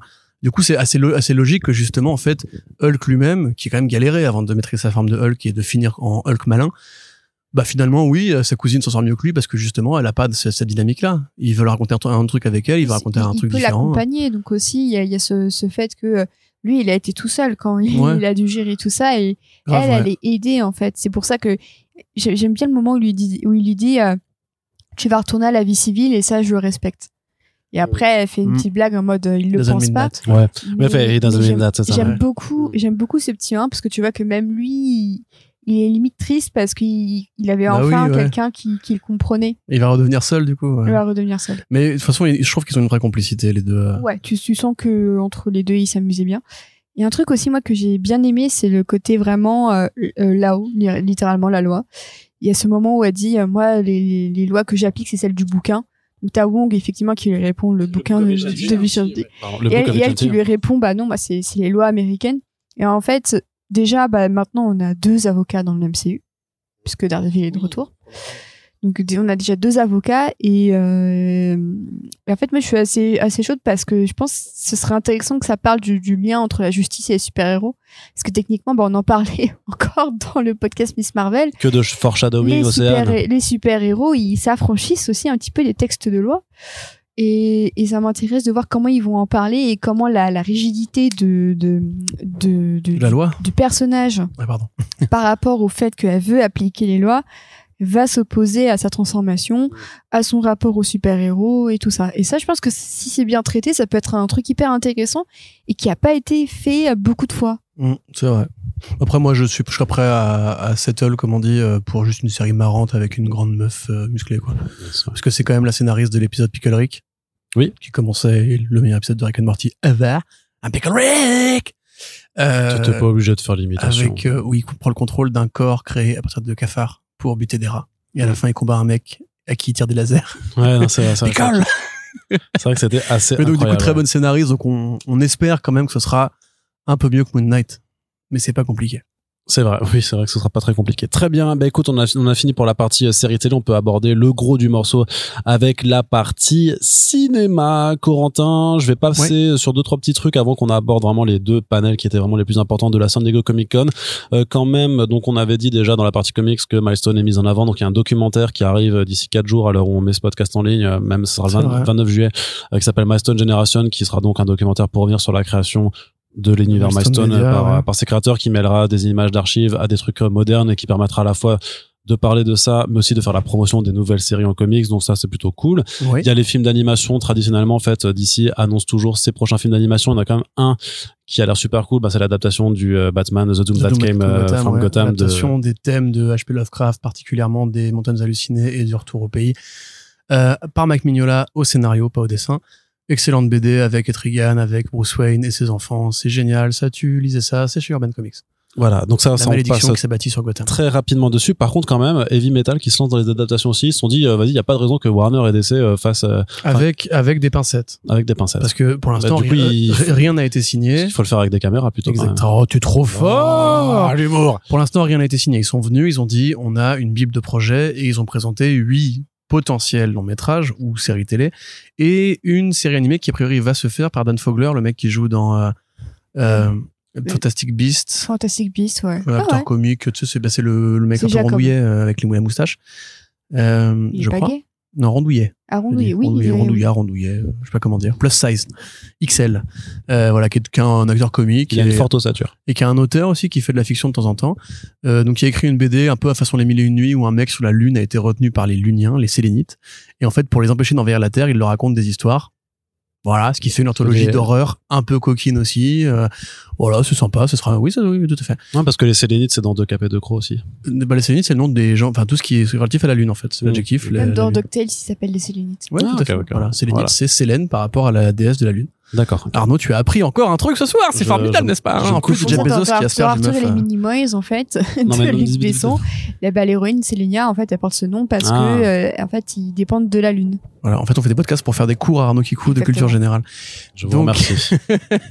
Donc voilà, alors après, donc ils ont parlé de plusieurs films, je vais pas détailler mais pour essayer d'être très schématique, il y a plusieurs problèmes. Déjà Tommy Corrielé qui est le président de Heavy Metal Studios, Euh, il nous parle de la grande histoire de comment Heavy Metal a bouleversé le marché américain, l'imaginaire, l'horreur. Sauf que c'est, c'est pas forcément vrai. Bon, déjà, c'est faux parce que c'est Metal Hurlant qui a tout fait. Heavy Metal, c'est juste l'adaptation américaine qui a rajouté quelques auteurs américains, évidemment, et qui a pris son envol tout de suite après avec Kevin Eastman quand il l'a racheté. Il n'y a pas un nom des B D édité par Kevin Eastman. Point. Il n'y a pas un nom de Corben qui est le seul vrai grand nom américain, en tout cas le principal, qui est l'équivalent de Mobius, on va dire, euh, aux États-Unis. Il n'y a pas un nom des B D cultes de Metal Hurlant parce qu'ils n'ont pas les droits. Donc en fait, il n'y a que des B D qui ont été édités dans les cinq dernières années depuis le rachat. Et donc des B D et qui ont été qui forcément euh, pensés pour servir voilà, c'est, de, c'est de tremplin. Tu m'as compris, t'as lu dans mes pensées. Donc des B D qui ont forcément été sélectionnés en amont avec l'idée d'en faire des adaptations. Ce qui fait que voilà, t'as un peu de tout. T'as de la S F un peu coconne, t'as de la S F intéressante. Par exemple, il y a, on imagine euh, que des mecs auraient transformé leur planète un peu Terre en vaisseau spatial et chercheraient à la Star Trek un univers qui pourrait les accueillir. Ça, c'est intéressant. Par contre, il faut beaucoup d'argent. Il y a Tarna, donc qui est un peu le seul personnage un peu heavy metal A D N de l'époque, donc qui est la, la fameuse meuf que sur la, le poster de, du, du film heavy metal, qui est la, la guerrière barbare en bikini avec l'épée qui fait des éclairs, qui a été relancée, qui n'a jamais eu de, de comics avant euh, récemment aussi, hein, qui a été relancée récemment par euh, deux projets en B D. Donc, pareil, j'imagine dans l'idée de construire une base narrative pour faire un film. Et ils avaient embauché une actrice et des, des artistes d'effets spéciaux pour montrer une sorte de démo reel de ce que ça pourrait donner. Bon, ce que ça pourrait donner, évidemment, ça ressemble forcément à un direct ou D V D, vu qu'ils n'ont pas beaucoup de budget. Moi, j'avoue, la mythologie de Tarna, je peux pas vous dire que c'est le truc le plus fascinant de la Terre.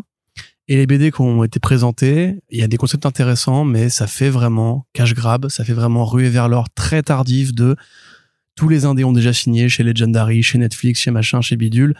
Nous, Heavy Metal, on a été racheté il y a quelques années par un mec de chez Hasbro. Bon, les gens, ils rachètent, ils achètent plus le magazine. Ceux qui achètent sont très vieux maintenant et ils le font par fidélité. On n'arrive pas à renouveler le lectorat. Où est l'argent dans les adaptations? Donc, allons, allons voir ce que si, si, si ça mord. Et donc, ils se déplacent en grande pompe et ils montrent que c'est possible de le faire. D'ailleurs, après, à la fin du démo reel, ils te montraient des extraits d'autres films, en fait, qui étaient montés euh, en très court pour te dire, regardez, d'autres gens ont fait les mêmes films, donc il y a moyen de que ça se passe. Bon, moi, franchement, je suis un peu attristé. Comme quand j'apprends que Taika Waititi pourrait faire le film Lincoln, tu vois, euh, ça m'attriste parce que je me dis non, Lincoln, c'est Jodorowsky, c'est Moebius, ce n'est pas Taika Waititi. J'ai du respect pour lui, mais il n'a pas l'imaginaire qu'il faut pour ça. Et la contre-culture n'a pas vocation à devenir un objet de divertissement à Hollywood. C'est triste, mais c'est comme ça. Donc euh, moi, fan vieux con, je suis désolé, mais euh, ce, qu'on, ce qui a été montré ne m'intéresse pas du tout. Par contre, chaud pour Dan Fogler qui fera ses mille et une nuits en horreur animée par le studio qui fait Rick and Morty et Teen Titans Go. Donc ça c'est cool, mais c'est une créa récente, encore une fois, ça pourrait être de l'Image Comics, ça pourrait être du Boom Studio, ce n'est pas l'A D N de Heavy Metal. D'accord. Ouais. Et on a aussi des nouvelles de l'adaptation euh, du euh, de The Goon de Eric Powell euh, ouais. en animation. Là, on parlait d'animation et de Netflix, tu vois, un truc qui a fini par se faire, tu vois, ça fait quand même dix ans. Non, ça depuis, fait longtemps. Hein. Euh, depuis le Kickstarter. Il y avait même Finch, Fincher qui ouais. était attaché dessus. Ouais, qui voulait produire, effectivement. Je sais pas, moi, je t'avoue que j'étais pas en activité lors des premières annonces, c'est mais j'ai vu que ouais, plein de gens qui réagissaient étaient. Je me souviens de, que je connaissais pas mal de gens qui avaient filé de la thune pour le projet. Ouais, bah d'ailleurs. Oui, parce que Fincher, justement, euh, bah ouais, a priori, ouais. t'es fan des B D. Je me demande si les faits que Fincher, euh, son, bah, son, maintenant son nid, c'est, c'est Netflix, ça a pas pu jouer aussi euh, ouais, dans, dans ouais, des ouais. blocages. C'est pas impossible, mais du coup, bon, The Goon, pour résumer rapidement, B D de la ah. fin des années quatre-vingt-dix, sur un mec musclé qui a une gueule cassée, qui se fait passer pour le bras droit d'un mafieux euh, très important qui dirige une sorte de, ou de trafic dans une petite ville de bord de mer. C'est très cartoon, c'est très débile. Ça prend des influences cinéma d'horreur des années cinquante et science-fiction des années cinquante avant la révolution de l'imaginaire. C'est à la fois comique, humour noir, à la fois action, triste, très américain, très folklore, très pulp. Et donc, le film, ça fait dix ans qu'on l'attend. Il y avait eu le Kickstarter. Après, quatre ans plus tard, ils avaient dit, on a peut-être signé avec la Fox, ça va peut-être se faire. Et puis, trois ans plus tard, ils ont dit, en fait, la Fox, elle a été rachetée. Du coup, non, Disney, ils veulent plus. Et donc là, Netflix, ils ont dit, les gars, nous, on est Netflix, on signe pour tout et n'importe quoi. En plus, il paraît qu'on n'aime pas l'animation, donc ça tombe bien. On va, on va non, vous prouver le contraire. Ce qui est ouf, c'est que c'est la deuxième fois que Netflix sauve un projet comme ça après euh, l'adaptation de Nimona. Ouais. Et, euh, et d'ailleurs, on a Pareil, vu... Fox on, Disney. Désolé, ouais. hein, mais on a vu des images du Limona à Annecy. Ça a l'air plutôt chouette. Très bien, ouais. Voilà, et donc ça va se faire, a priori, probablement en trois D comme à l'époque. C'est vraiment, tu en parlais tout, enfin, dans l'autre podcast de Todd McFarlane, Spawn et son film là qui arrive peut-être un jour. C'est vraiment pareil, le projet d'une vie par un auteur qui ne fera que un personnage toute sa vie, et Ed Gein quand il a envie. Euh, je suis vraiment content pour lui parce que même si Powell, je le porte pas très haut dans mon cœur, c'est un mec qui a aussi ses casseroles et tout. Franchement, avoir attendu dix ans et avoir continué à y croire.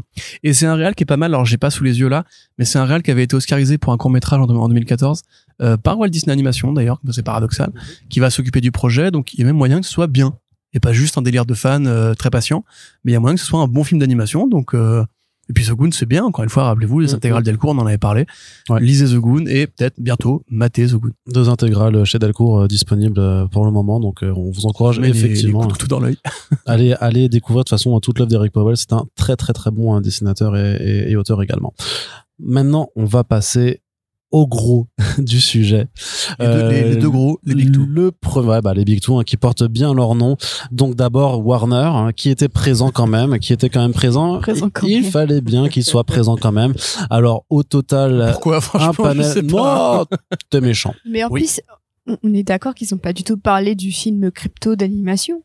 C'est vrai, alors qu'il sort, euh, sort une semaine après. C'est, c'est vrai. Ils avaient Dwayne. Après, ils avaient, non, non, mais après, ils avaient vraiment dit que c'était, euh, c'était un panel pour Black Adam et Shazam deux. Donc, Shada, Shazam, la, la rage des dieux. Eu, euh... Et il n'y a rien eu de plus. Mais en même temps, moi, je, quand, quand, on, quand on s'apprêtait à faire le panel, très rapidement, à Corentin, j'ai, j'ai un éclair euh, de, lucidité. De, de, de lucidité. Je fais, putain, Corentin, je te parie, je te parie un kebab qu'en fait, ce panel, ça va vraiment de ce qu'ils annoncent. Il n'y aura que Shazam ah oui, attends, et Black Adam. Là, tu dis ça, mais il faut quand tout, même ouais. que les gens comprennent. Alors, pour ceux qui, qui n'écoutent pas les front pages, on avait parlé du fait qu'il y avait une rumeur rapportée par Deadline, donc pas n'importe qui. Ouais. Ouais. Ah oui, le deuxième plus gros site américain sur le cinéma, les, les, les séries télé après les Hollywood Reporter, qui avait dit euh, Henry Cavill, se trouve, il va être là pour parler de Superman, euh, ils n'avaient pas développé plus que ça. Bon, les Snyder Zoos, ils se sont vraiment emballés en mode genre, allez, ça y est. Et en fait, c'est avec terrible, Arnaud, hein. du coup, en fait, on s'est dit ça, et moi, je lui ai répondu, bon, allez, je tiens le pari, parce que, en fait, sinon, je sens qu'on va s'emmerder pendant une heure et quelques. Et que s'il n'y a pas cette petite lueur d'espoir au bout du tunnel, je vais vraiment déprimer, en fait. Et du coup, bah, je suis encore actuellement très déprimé. Voilà, puisqu'au final, il y a vraiment eu que ça. Donc, un panel de présentation avec le cast et tout ça, donc qui doit être très sympa à suivre en direct quand t'es dans la salle. Mais euh, pour ceux qui étaient à distance, eh bien, euh, mmh. deux bandes annonces pour des films. Euh, on des va, chemises. On, on, on va en reparler après. Mais c'est vrai que, mais par contre, qu'il y a quand même eu, euh, malgré tout, parce qu'une partie de, de voilà du, du fandom euh, d'ici euh, reste. Euh, euh, fanatiques et disent que parce que dans le trailer du film Shazam, il y a des plans qui appartiennent à la Snyder Cut. Alors techniquement c'est vrai, mais ils appartiennent aussi en fait au trailer de la San Diego Comic-Con deux mille dix-sept qui était utilisé par Warner. Donc en fait c'est juste qu'ils avaient besoin d'images qui ne sont d'ailleurs pas présentes dans le film à mon avis, c'était juste pour faire le montage pour le trailer, mais à mon avis on les retrouvera pas dans le film. Mais pour dire que cette fois-ci c'est bon, la Snyder Cut elle est canon, c'est-à-dire que l'univers est canon, donc forcément ça veut dire ça va revenir et tout ça. Je pense que ces gens-là vivent dans une forme de déni qui devient presque préoccupante en fait. Si, ça doit si... être le même déni où Bill Gates a créé le Covid pour. Euh, ouais non mais c'est, c'est ça ça devient très bizarre. Mais du coup par contre donc le premier trailer Shazam Fury of the Gods, Shazam la rage des dieux en français, qui nous présente donc Zachary Levi ouais. face aux filles d'Atlas ouais. donc incarnées par Helen Mirren, Lucy Liu mmh. et Rachel Zegler, avec des vannes, avec euh, des Zachary transformations, avec euh, la famille, avec Eminem effectivement oui, sur la bande son de Eminem, incroyable et voilà. Du coup Docteur Dre à la fin qui dit let's, hell yeah let's get down to business, excellent morceau et bien mieux contre, que le morceau Venom du film Venom, tout à fait, mais par contre avec je une euh, dire, je m'en bats les couilles. Franchement moi j'ai trouvé enfin voilà moi vous, moi, vous savez que j'aime Shazam hein, euh, j'aimais pour la proposition là, que c'était fou, hein, t'inquiète pas, hein. mais j'ai des j'ai plusieurs mais lui c'est quand même il cumule un peu et là, honnêtement si seulement on arrive quand même au maximum de ce qui est tolérable pour un être humain non mais disons que si, si seulement mon plus grand défaut c'était d'avoir aimé Shazam on en serait pas là l'enfoiré aussi oui mais ça c'est pas grave non plus c'est assez, Arnaud, c'est très bien mitzvah, allez, un, allez je vais faire deux trois bar mitzvah puis on revient dans le podcast mais ce que je veux dire c'est que c'est toujours la même ambiance assez bon enfant. Moi je trouve je suis désolé que les plans où à chaque fois ils disent Shazam puis se transforme je trouve que enfin moi je trouve que ça marche ça marche vraiment ça, ça marche selon les perspectives par exemple celui où il saute d'un immeuble là ça marche mais ça c'était du premier du coup ouais, mais, premier, ouais. ouais c'est du premier mais non mais quand il marche non mais quand t'as, là, la, quand, t'as, quand t'as tous les gamins oh, non, qui marchent pas, en en côte et qui foncent et du coup t'as mais non moi je trouve ça marche à mort c'est un sax deux il y a pas Shazam réussi dans le trailer, frère. Mais si. Ah, oh, franchement, moi, je trouve qu'il marche bien, quoi. dit où les aime. Mais non, ils font Shadam comme ça, ah, et puis ouf, ils se transforment. Non, mais je suis Tim Océane sur le. Et bail. Puis franchement, sur l'humour et tout ça, enfin, c'est marrant, c'est que donc c'est David F. Sandberg qui qui a fait les Annabelle, et du coup, quand tu le vois dans ouais, le cabinet du pédatre, tu vois qu'elle a la petite Annabelle. Qui est... Woman, ah, c'est peluche, marrant ça. Bah ça, ça m'a fait marrer. T'as une peluche Green Lantern. Ouais. Et t'as, t'as, t'as la poupée Annabelle, et il y a quelqu'un qui a dit que il y avait autant de fois la poupée Annabelle dans les films Warner que Henry Cavill en Superman. Ouais, ce qui est très certainement, qui est très certainement vrai. Donc, on, on voit aussi que, a priori, les filles d'Atlas vont recruter un gros dragon pour foutre le bordel. Il y a aussi une énorme réforme. Enfin, moi, je trouve que la, la vanne, euh, Fast and Furious, elle marche aussi. Enfin, moi, elle m'a fait vraiment marrer. En fait, c'est le, c'est un des scénaristes de Fast and Furious qui a écrit le film. Donc, en fait, il se, ah, aussi, se ouais. pompe la bite. Ouais, quoi, c'est comme donc... dans le film Power Rangers où, ah, il, ouais. il écrase une Camaro et il dit, I'm sorry, Bumblebee. Oui, oui. Oh là là là là. Mais moi, cette franchise contamine l'esprit des gens. Franchement, ça franchement fait... tu vois, le contexte de la scène, il y a personne, ils sont autour d'un fast-food. Je me dis, putain, mais il y a intérêt mais à oui. avoir un contexte en béton pour qu'on adhère ouais, à la scène. Hein. Il emmène la, une des filles d'Atlas au fast-food pour bouffer un burger et lui dire le pouvoir de. C'est un gosse. Le super pouvoir, c'est la famille. C'est non, toujours. C'est un... pas un gosse. Il a quinze seize ans. C'est un là. ado. Il dit c'est que, un ado, oui. Ils ont dit au panel que ça fait plusieurs années qu'ils. Oui, ça sont... fait, c'est, je crois que c'est deux trois ans mais après. Tu le vois en plus, là, avec sa gueule de machin Hardy, là. J'ai pas reconnu, hein. Ah, mais il a grandi, hein. Ah oui. Ah non, non, mais. Grand dix-huit, hein, ces petits jeunes. C'est une angoisse totale, ce trait-là. Ah ouais? Ah ouais? Putain, c'est trop... bah déjà, moi, le un, euh, je suis oh pas là du là. tout dans ton, dans ton équipe. Non, effectivement. On avait parlé, rappelez-vous. Oui, oui, euh, tu, tu me reproches ma critique euh, sur Comic Book. Il est où, je... il est où le, le, comment il s'appelle le, putain, merde, la chenille, là? Ah, ah, Mister Mind. Ouais, il est pas là. Bah non, il sera ah pas bah là. Ah oui, non. Ça va rien, la post générique en fait. Bah parfois ça arrive. Shyvana, oui. Il est où? Bah il est plus là. Et bah, en fait, du coup, on te met des mytholo- mythologies euh, grecques. Grec, ouais. Bah ouais, bah ouais, mais non, ça c'est Wonder Woman, frérot. Bah peut-être qu'il y aura Wonder Woman. Ah, peut-être, hein. C'est d'ailleurs, c'est une des Je rumeurs. C'est une des rumeurs qui a, qui a, qui a ouais, lu sur bah ce oui, film. Oui, hein. Ça va être leur caméo claqué, là. Et puis les mecs, ils te font des vannes sur le panel en mode genre, eh, quand est-ce qu'il affrontera Henry Cavill? Rappelez-vous la rumeur. Tu dis, mais, mais pourquoi vous faites ça? Vous êtes cons. Bah, vous voulez vous faire harceler, en fait. Ça, c'est le forcing, ouais. Bref, donc oui, non, trailer, euh, franchement, moi j'ai du mal avec comment joue Zachary Levi. Ouais. C'est son, son visage. Alors que je le trouve excellent dans Chuck, dans missus Maisel, il joue un mec pince sans rire, il le joue hyper bien. Mais alors là, je, je, je n'y arrive pas. Il y a un côté cabotin à fond, quoi. On dirait même qu'il y croit. Alors, on dirait qu'en fait, non, il, il, qu'il, il est payé il y pour croit, s'amuser. Mais c'est juste qu'il mais... le fait mal. T'inquiète, parce que ça arrive. Hein. Là tu même, tu vois, toute la Marvel Family, on la voit pas du tout. Alors que c'est la, le propos de la fin du premier. Là, il y a un côté vachement décousu. Oui, mais attends, c'est un trailer aussi. Après, et on, on voit pas tout le film. Après, moi, hein. J'étais quand même assez étonné que Rachel Zegler, c'est genre la star montante. Elle apparaît que deux plans. Tu ne l'entends pas parler. Mais ça, va être ça, ça m'a un petit peu étonné. Quand mais même. Ça va être la méchante du film. Enfin, c'est clair et net. C'est celle dire, qui a l'air d'être la moins méchante des trois, quand même, hein. Bah oui, mais bon, justement, parce que tu la vois, tu la vois beaucoup moins. Je veux dire, le, le côté, ils vont pas mettre. Tu euh... verras que ce sera la breakout star du film. Franchement, bon, franchement, moi, je me fais, à moins qu'il y ait un vilain caché qui serait Mister Mind. Non. Ça me paraît très, très curieux. Mais il y a un dragon, frère. Bah oui, mais. C'est comme un dinosaure, c'est cool. Ah, puis là, plus c'est, moi, c'est, c'est comme dans Black Adam, tu sais, où le mec arrête le missile à la main, et où t'as deux personnages qui te disent, ah, il a arrêté un missile. Ouais, il a arrêté un missile. Ouais, c'est vrai que là, ils disent, toi, t'étais derrière, derrière ton écran, moi, genre, mais c'est pas cool de décrire les scènes comme ça. Quand il fait, euh, je viens de balancer un ouais, sujet sur un dragon, ouais, j'adore ma vie. J'adore hein. ma vie. Mmh. Mais, mais j'ai pas cinq ans, en fait, moi. Tu vois, peut-être qu'il y a des gens de cinq ans qui sont derrière l'écran. Peut-être le film qui va kiffer bah euh, ouais, ces phrases-là. Peut-être qu'on est juste pas le public. Hein, non, c'est sûr. Euh, bah, c'est comme sûr. Pour le premier, c'est, c'est clairement une comédie, une comédie de super-héros. C'est comme Batwing, comme t'as dit tout à l'heure. Je pense que t'as plus de quatre ans, en fait, ou d'âge mental. Arnaud, oui, oui, oui. T'es pas con, oui. t'es pas t'es pas t'es pas convié à la fête. Mais je l'assume. Et du coup, tel quel, pour moi, Shazam, il y a beaucoup plus de choses comme ça à dire euh, mmh. ou à faire, et, et même les effets spéciaux. Attends, quand même, me dis pas que c'est joli. C'est pas joli du tout. On va le bolosser, on va lui casser la gueule à la fin de la soirée. Non, mais t'as t'as t'as t'as t'as, t'as ouais, des... deux gens en train de frapper quelqu'un à terre là, c'est ce non, qui est non, en train de se passer. Il hein. y, y a des plans où je me suis dit mais putain, mais qu'est-ce que c'est moche, on voit les fonds verts quoi. Alors, anecdote c'est pas aussi, catastrophique euh... façon Marvel Studios, mais c'est, c'est, c'est pas beau quand même. Oh, on n'est pas loin du niveau Marvel quand même. Hein. Anecdote du bosse, coup. Il euh... bosse mieux chez Warner que chez Marvel. Quand, quand on fait les couvertures de, de trailers comme ça avec Arnaud, en général, on prépare soit des, on prépare des articles, ou alors celui qui est sur l'article l'enregistre pour qu'il apparaisse dans le back-office et qu'on puisse faire les étapes d'après, c'est-à-dire choisir l'image et mettre les mots-clés pour euh, le référencement. Et donc Arnaud se met sur l'article, il l'enregistre et il me dit vas-y, trouve une image. Et je vous jure, j'ai passé trois minutes à chercher une image qui serait à peu près potable, où il y aurait pas un F X dégueu ou Zachary Levi qui fait avec sa tête bizarre là comme ça. Et j'ai vraiment galéré, je me suis dit mais on va juste mettre le, le logo du film en fait, parce que vraiment j'étais un mode genre c'est pas beau, c'est vraiment repoussant visuellement, c'est saturé, c'est tu t'y crois pas une seconde. T'as le pont de Deadpool avec le grand ancien euh, en toge, c'est ridicule. Vous savez comment ça m'a énervé là, c'est. Ouais, mais bah on euh, va, on va passer. Non, mais enfin, ouais, grosso modo, Shazam un et deux, non. Je suis pas ouais. du tout d'accord. David Sandberg, tu n'es pas un bon metteur en scène. Pas d'accord Merci. avec vous. Mais juste pas sur les Shazam. Eh bien, je ne suis bah pas. Ah oui, peut-être. Toujours pas d'accord avec vous. Et pour Black Adam alors?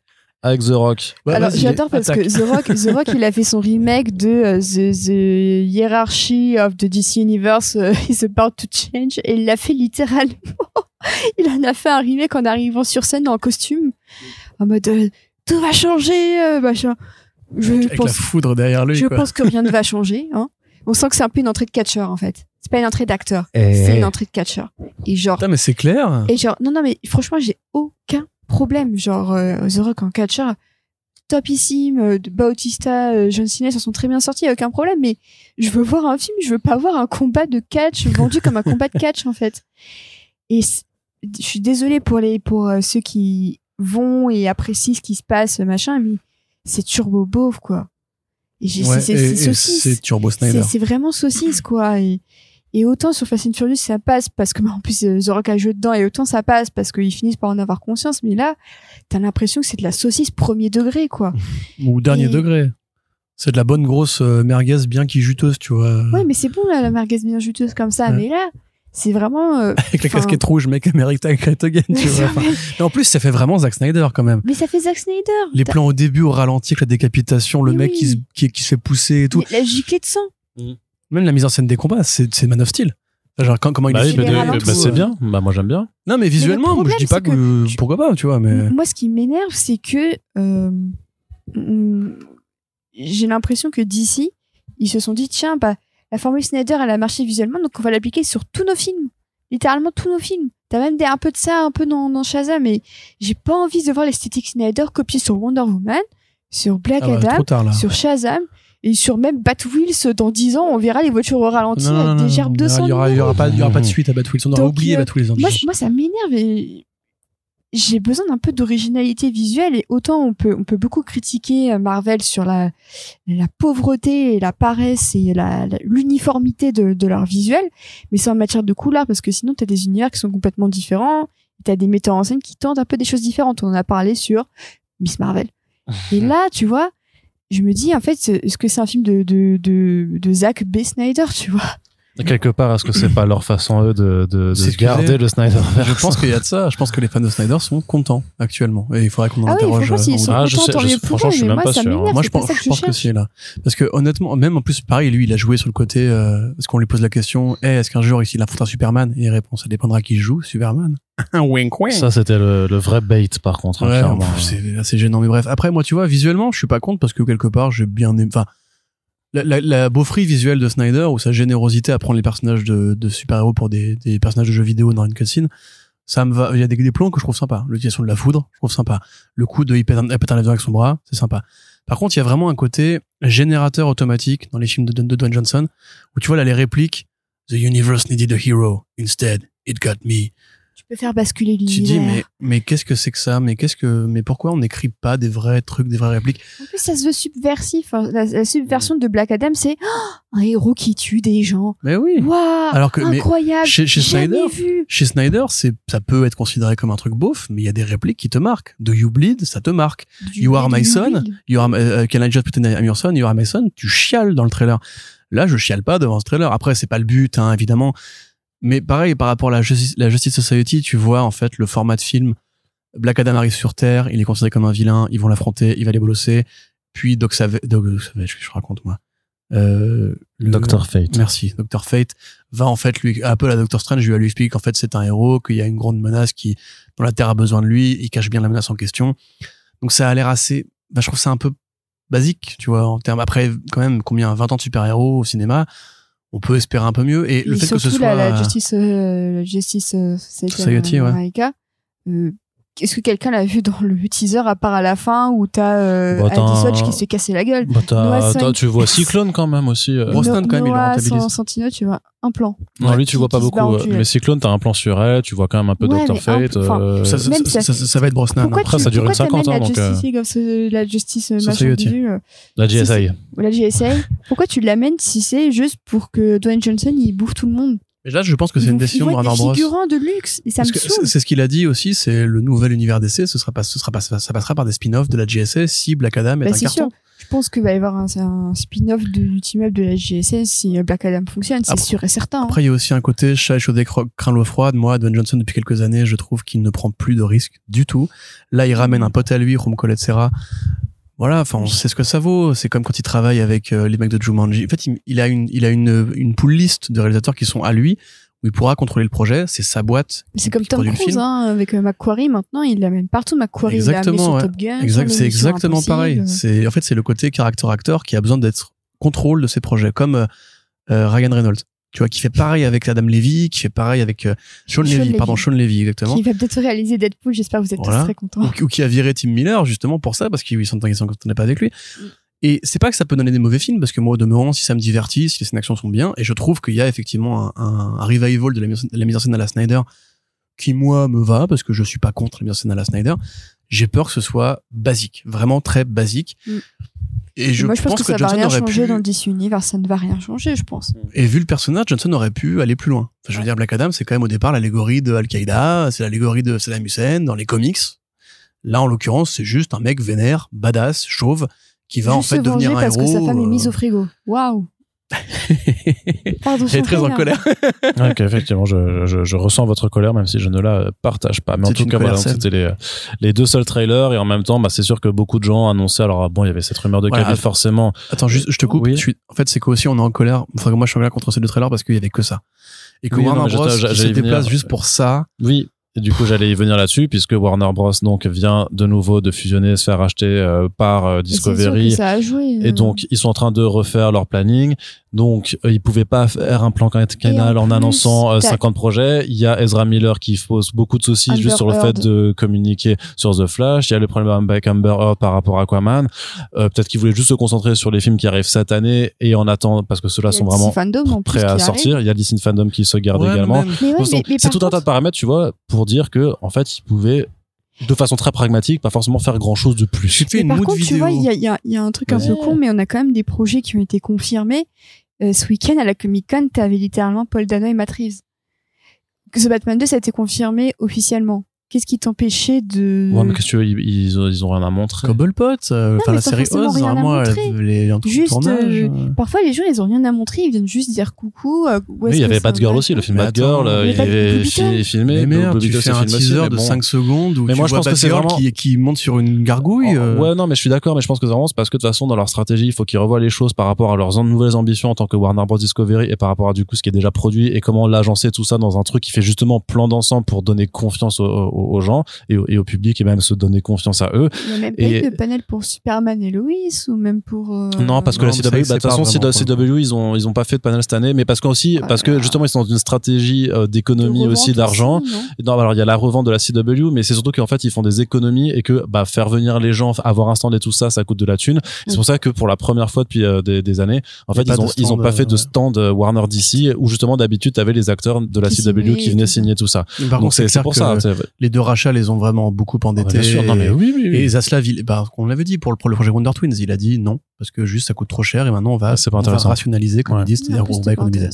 Voilà. Bref, c'est pour ça que le boulevard, le, le boulevard médiatique était tout ouvert à euh, la machine de, de Marvel Studios, forcément, puisque c'était le gros panel de, donc, qui est tombé dans la nuit de samedi à dimanche, qui a fait que c'est pour ça que tous les trois on est fatigués aujourd'hui à l'heure d'enregistrer ce podcast avec, alors c'est vrai que sur place, il y a eu pas mal de, d'images qui ont été montrées, notamment pour Secret Invasion, euh, Guardians of the Galaxy et Ant-Man and the Wasp Quantumania. Nous, bah, on n'a rien pu voir de tout ça parce que... Ah, il, on il, a le concept art de parc où on voit... Euh, on s'en branle. On voit le vrai costume de Kang. Ouais, ah, ouais. c'est déjà ça. Non, mais c'est des, voilà, c'est, c'est, c'est des miettes. Il y a, il y a quelques petites miettes à, à prendre, mais par contre, forcément, Kevin Feige est venu faire le show et Dieu sait qu'il sait faire le show avec son PowerPoint de l'enfer. Je pense que, qu'il avait tapé comme, de la coke avec Nick Lowe juste comme... avant. Hein. Non, et pourtant parce, parce que, que quand tu vois aussi vénère quand même. Ouais, euh... mais en fait, quand tu regardes la vidéo, c'est, c'est vraiment au final, c'est, c'est de façon, c'est il est, il est stoïque, Kevin, quoi. Le stoïque, il est. Ah, ouais, il... oui. Il, il, est toujours stoïque, il a toujours euh, été super intérieur de toute façon, c'est vraiment euh, le pour côté. Pour l'avoir euh... rencontré, très gentil mais très intérieur. On, on dirait un comptable un peu, je trouve. Bah en même temps, c'est vraiment cool avec sa casquette de baseball, tu vois. C'est le comptable de Parks and Rec. Complètement. Mais parce que con- concrètement, concrètement, et c'est pourtant ce qui est super fort, c'est que tout ce qu'il fait en fait sur cette scène, c'est qu'il présente juste un PowerPoint, mais qu'il arrive à du coup à faire hurler les foules avec un simple PowerPoint. Mais quoi. C'est ça, mais c'est pour moi c'est ça leur vraie force, c'est le PowerPoint.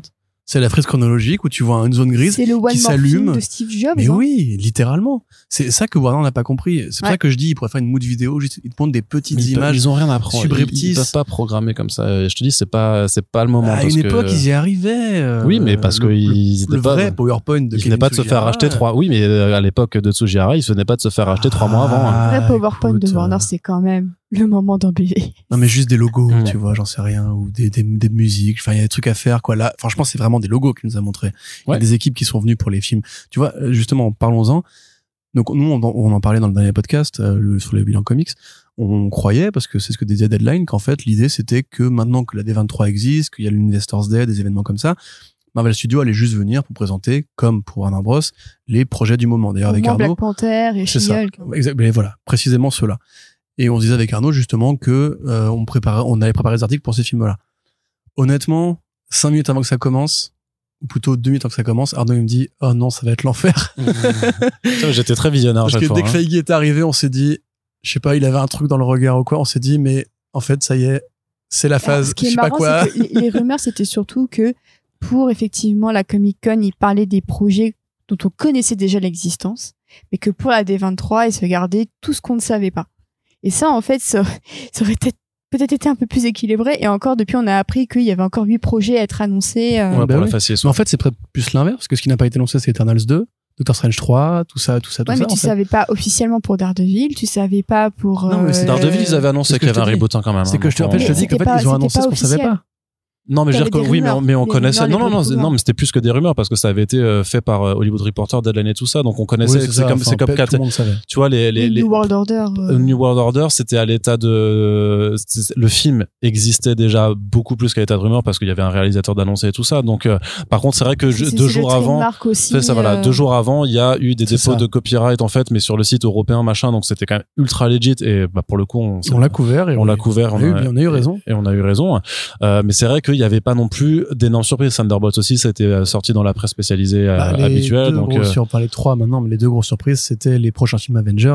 Oui. Les phases. Et mais aussi attends, les parce... phases. Attends, parce qu'on ouais. on va un peu vite, là, du coup. Euh... Donc, pour résumer, Kevin Feige arrive. Ouais, donc, du coup, il arrive. Attends, je te fais résumer. Vas-y, vas-y. Il arrive. Enfin, fais-moi le résumé. Du panel. Il fait, il, il, il arrive, mais moi, j'ai regardé la vidéo, j'ai regardé la vidéo de, des annonces, parce que c'était, c'était filmé maintenant. Enfin, tu sais, il y a plein de gens qui filment et qui uploadent après. Tu peux pas le voir en direct, mais tu peux, tu peux voir après, quoi. Donc, il arrive.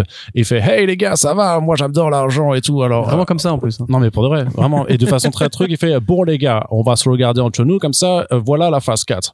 Et après, il fait, eh, vous savez ce qu'il y a après la phase quatre? Eh, bah, il y a la phase cinq. Et après, il fait, bah, du coup, la phase quatre, ça se finit avec Black Panther euh, Wakanda Forever euh, cette année, et ça va démarrer avec euh, Ant-Man and the Wasp Quantumania. Et après du coup il déroule et là il fait ouais donc on va avoir Secret Invasion en début d'année, puis après pour l'été on va avoir Loki saison deux, et puis on va avoir la deuxième qui est aussi pendant l'été, je me rappelle plus laquelle c'est, et on enchaîne et il y a Hein? Ironheart. Ouais, Ironheart. Et après, on va avoir Aga, uh, Agatha okay. qui change de nom, donc euh, Coven, of, Coven of Chaos. Et puis ah, voilà, et ça se terminera avec Thunderbolts euh, en juillet deux mille vingt-quatre. Et après, non, il présente les trucs et tout ça. Puis après, mais bon, et si on regardait un petit peu plus encore dans le futur? Et après, il fait, bah du et coup, il y a la phase six, et la phase six. Et qu'est-ce que vous voulez de la phase six? Hein? Vous la voulez la phase six? Et là, les gens ils font, ouais, Kevin, laisse-moi. Et du coup, il fait, ok, j'arrive sur ça après, je vais te baiser. Et ensuite, il a...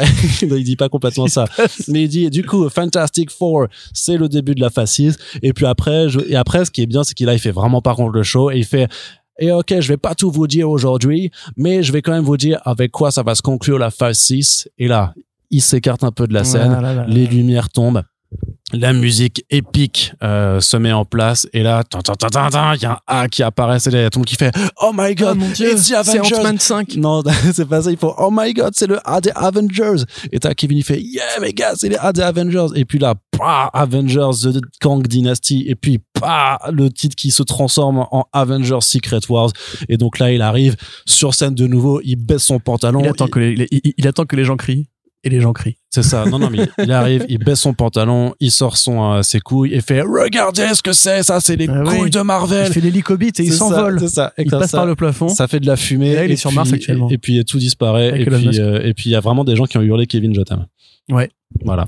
Alors du coup, qu'est-ce qu'on parce qu'il y a beaucoup de trucs à dire, il y a trop de trucs à dire en fait. Bah, on s'arrête, c'est c'est c'est c'est euh, Daredevil, les... Daredevil. Daredevil. Ça c'était la grosse ça c'est voilà. Par contre, c'est on savait qu'il y avait un reboot de Daredevil, voilà, mais que, du coup, que les D'Onofrio et euh, Cox arrivent dans Echo, qui sera la rampe de lancement du nouvel univers urbain new-yorkais. Cox arrive même encore plus tôt. Ouais, Cox arrive même dans She-Hulk. Techniquement, ouais, c'est ça. Par ouais. contre, ça va être annoncé qu'il sera là dans Echo, qui est donc personnage là une des copines de Daredevil, qui est la fille du Kingpin, et cetera.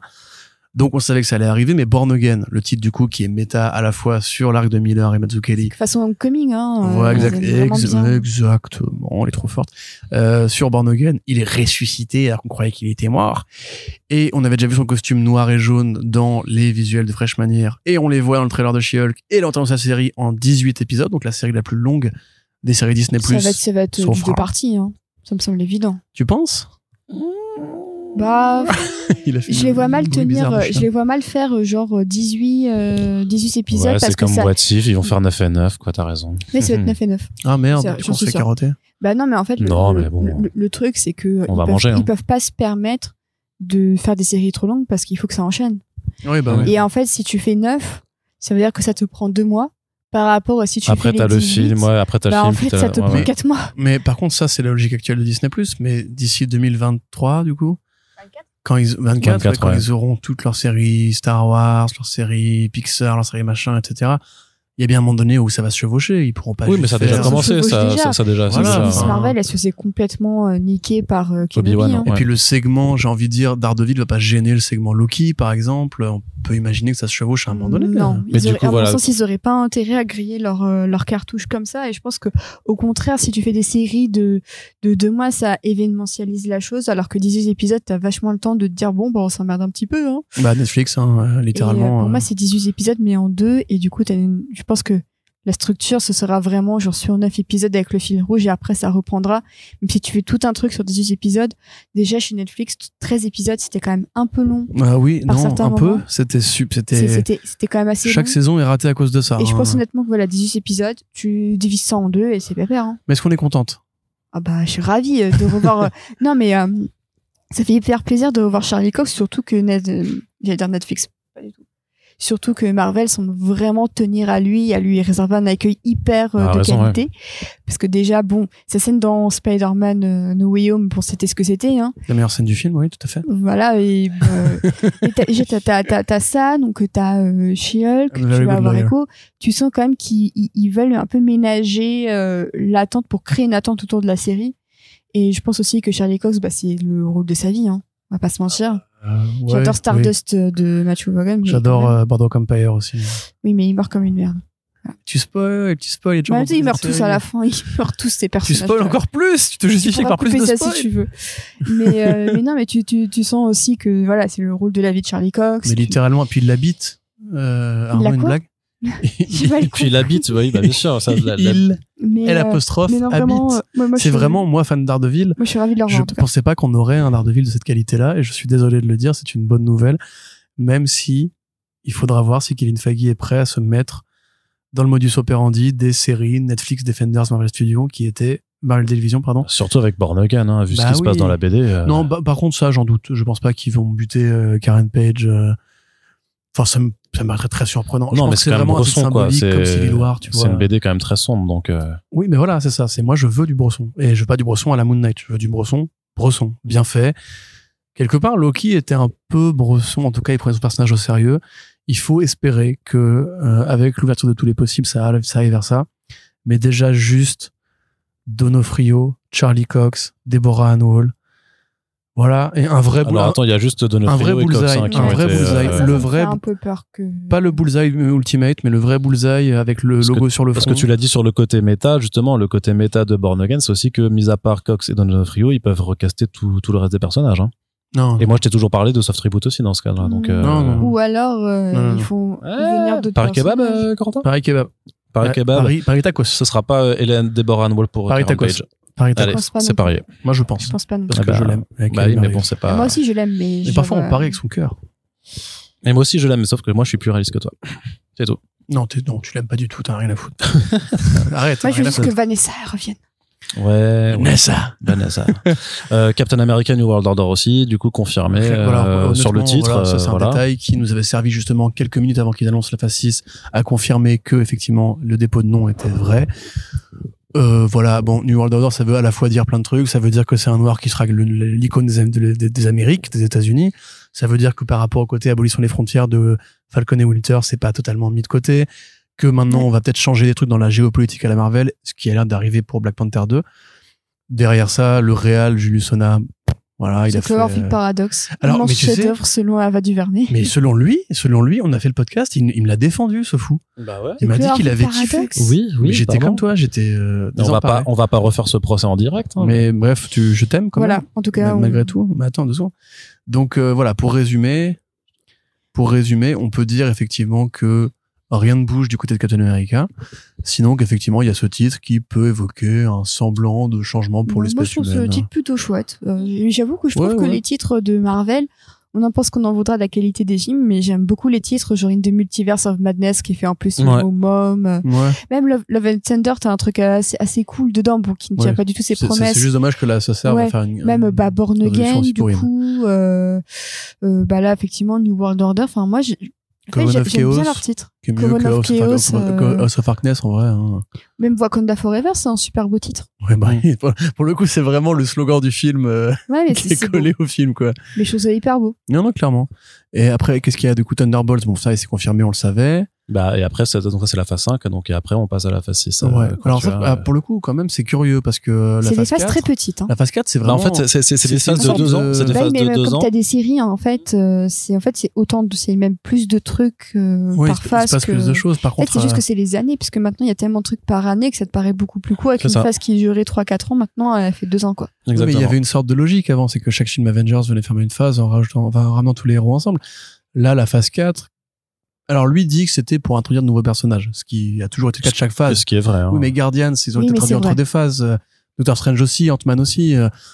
C'est quand même très curieux. Alors en plus, il nous a refait le coup de Ant-Man and the Wasp Quantumania sera l'élément déclencheur de la Kang Dynasty, donc il faut absolument aller le voir. Mais c'est euh, ouais, ouais. Moi, c'est fatigant bah, oui. quand même, le mec qui se fait pas chier à faire des bons films, qui dit juste qu'en fait tous les Ant-Man, il faut les voir parce que c'est important pour pour le canon. Non, mais c'est sûr. Et c'est toujours les pires les... films en fait de la saga. Il faut les voir pour Paul Rudd. Voilà. Celui-là, il a l'air quand même parce qu'il y aura Modoc dessus, euh, dedans aussi, on nous a dit quoi. Il y aura Bill Murray dedans. Oui, ouais, c'est fou ouais, parce ça, qu'il est fan de Peyton Reed. Il a dit, je l'ai oui. rencontré, c'est un mec oui. sympa. Oui. Ça, c'était, euh, enfin, Bill Murray, Bill Murray, il avait déjà, il avait déjà ouais. confirmé lui-même, mais du coup, c'est, c'est, c'est ça. Mais c'est sûr que, euh, Quantumania va clairement remettre Kang un peu au centre des attentions, mais clairement, bah, à, à la fin de... Et en, toujours par, par, par Majors. Ouais. C'est fou. Oui, oui, mais, mais, mais j'adore mais Majors, juste... donc je suis contente. Il va faire des trucs, sera pas le méchant, enfin, c'est peut-être le méchant principal, parce qu'il y aura a priori Modoc aussi, mais clairement, non, non, il, il va faire des trucs, et surtout, eh ben, il va foutre un bordel à la fin, qui sera donc après le payoff qu'on, qu'on attendra trois ans pour voir dans, euh, dans Kang Dynasty et dans, euh, et dans Secret Wars, quoi. Exactement. En tout cas, au moins dans Kang Dynasty, parce qu'il y a pas, il y a moyen que Secret Wars, euh, euh, apporte le Beyonder. Oui, par ou, contre, machin, ça, ça reste Peyton Reed, ce sera encore un film avec des gags pourris et bon. Ah, je sais pas. On n'a pas vu le trailer, hein, donc, euh, euh moi, moi j'ai pas, peu, un peu la trouille quand même, parce que, à un moment donné, quand même, au bout de deux films mauvais, tu peux te dire que le gars, en fait, a pas de talent et que faut arrêter. Et Paul Rudd mérite mieux que ça, je trouve. Euh, à part ça, du coup, donc Thunderbolts, voilà, on le savait. Non, mais après, c'est la phase six, quoi, donc, la phase six, alors, voilà. Avec il y a Fantastic Four. Ah, c'est ouais. Loki saison deux. Mais ouais, Loki saison deux, bah pareil, qui sera pour le moment connaissait toute l'existence, quoi, donc, petite, euh, parce que, petite voilà, parce que, attente, parce que Loki, du coup, qui a priori a shifté d'univers, à la fin de la première, euh, qui va, bah, qui est le premier à avoir amorcé Loki, euh, Gang, Gang, Gang, pardon. Donc, probablement que ce sera important à ce moment-là aussi. Est-ce que ce sera juste une saison de romance où il retrouve sa, sa loquette, ou est-ce que ce sera juste, enfin, sa Lady Loki, ou est-ce que ce sera un truc vraiment important pour le multivers? Je pense que ce sera plus ça.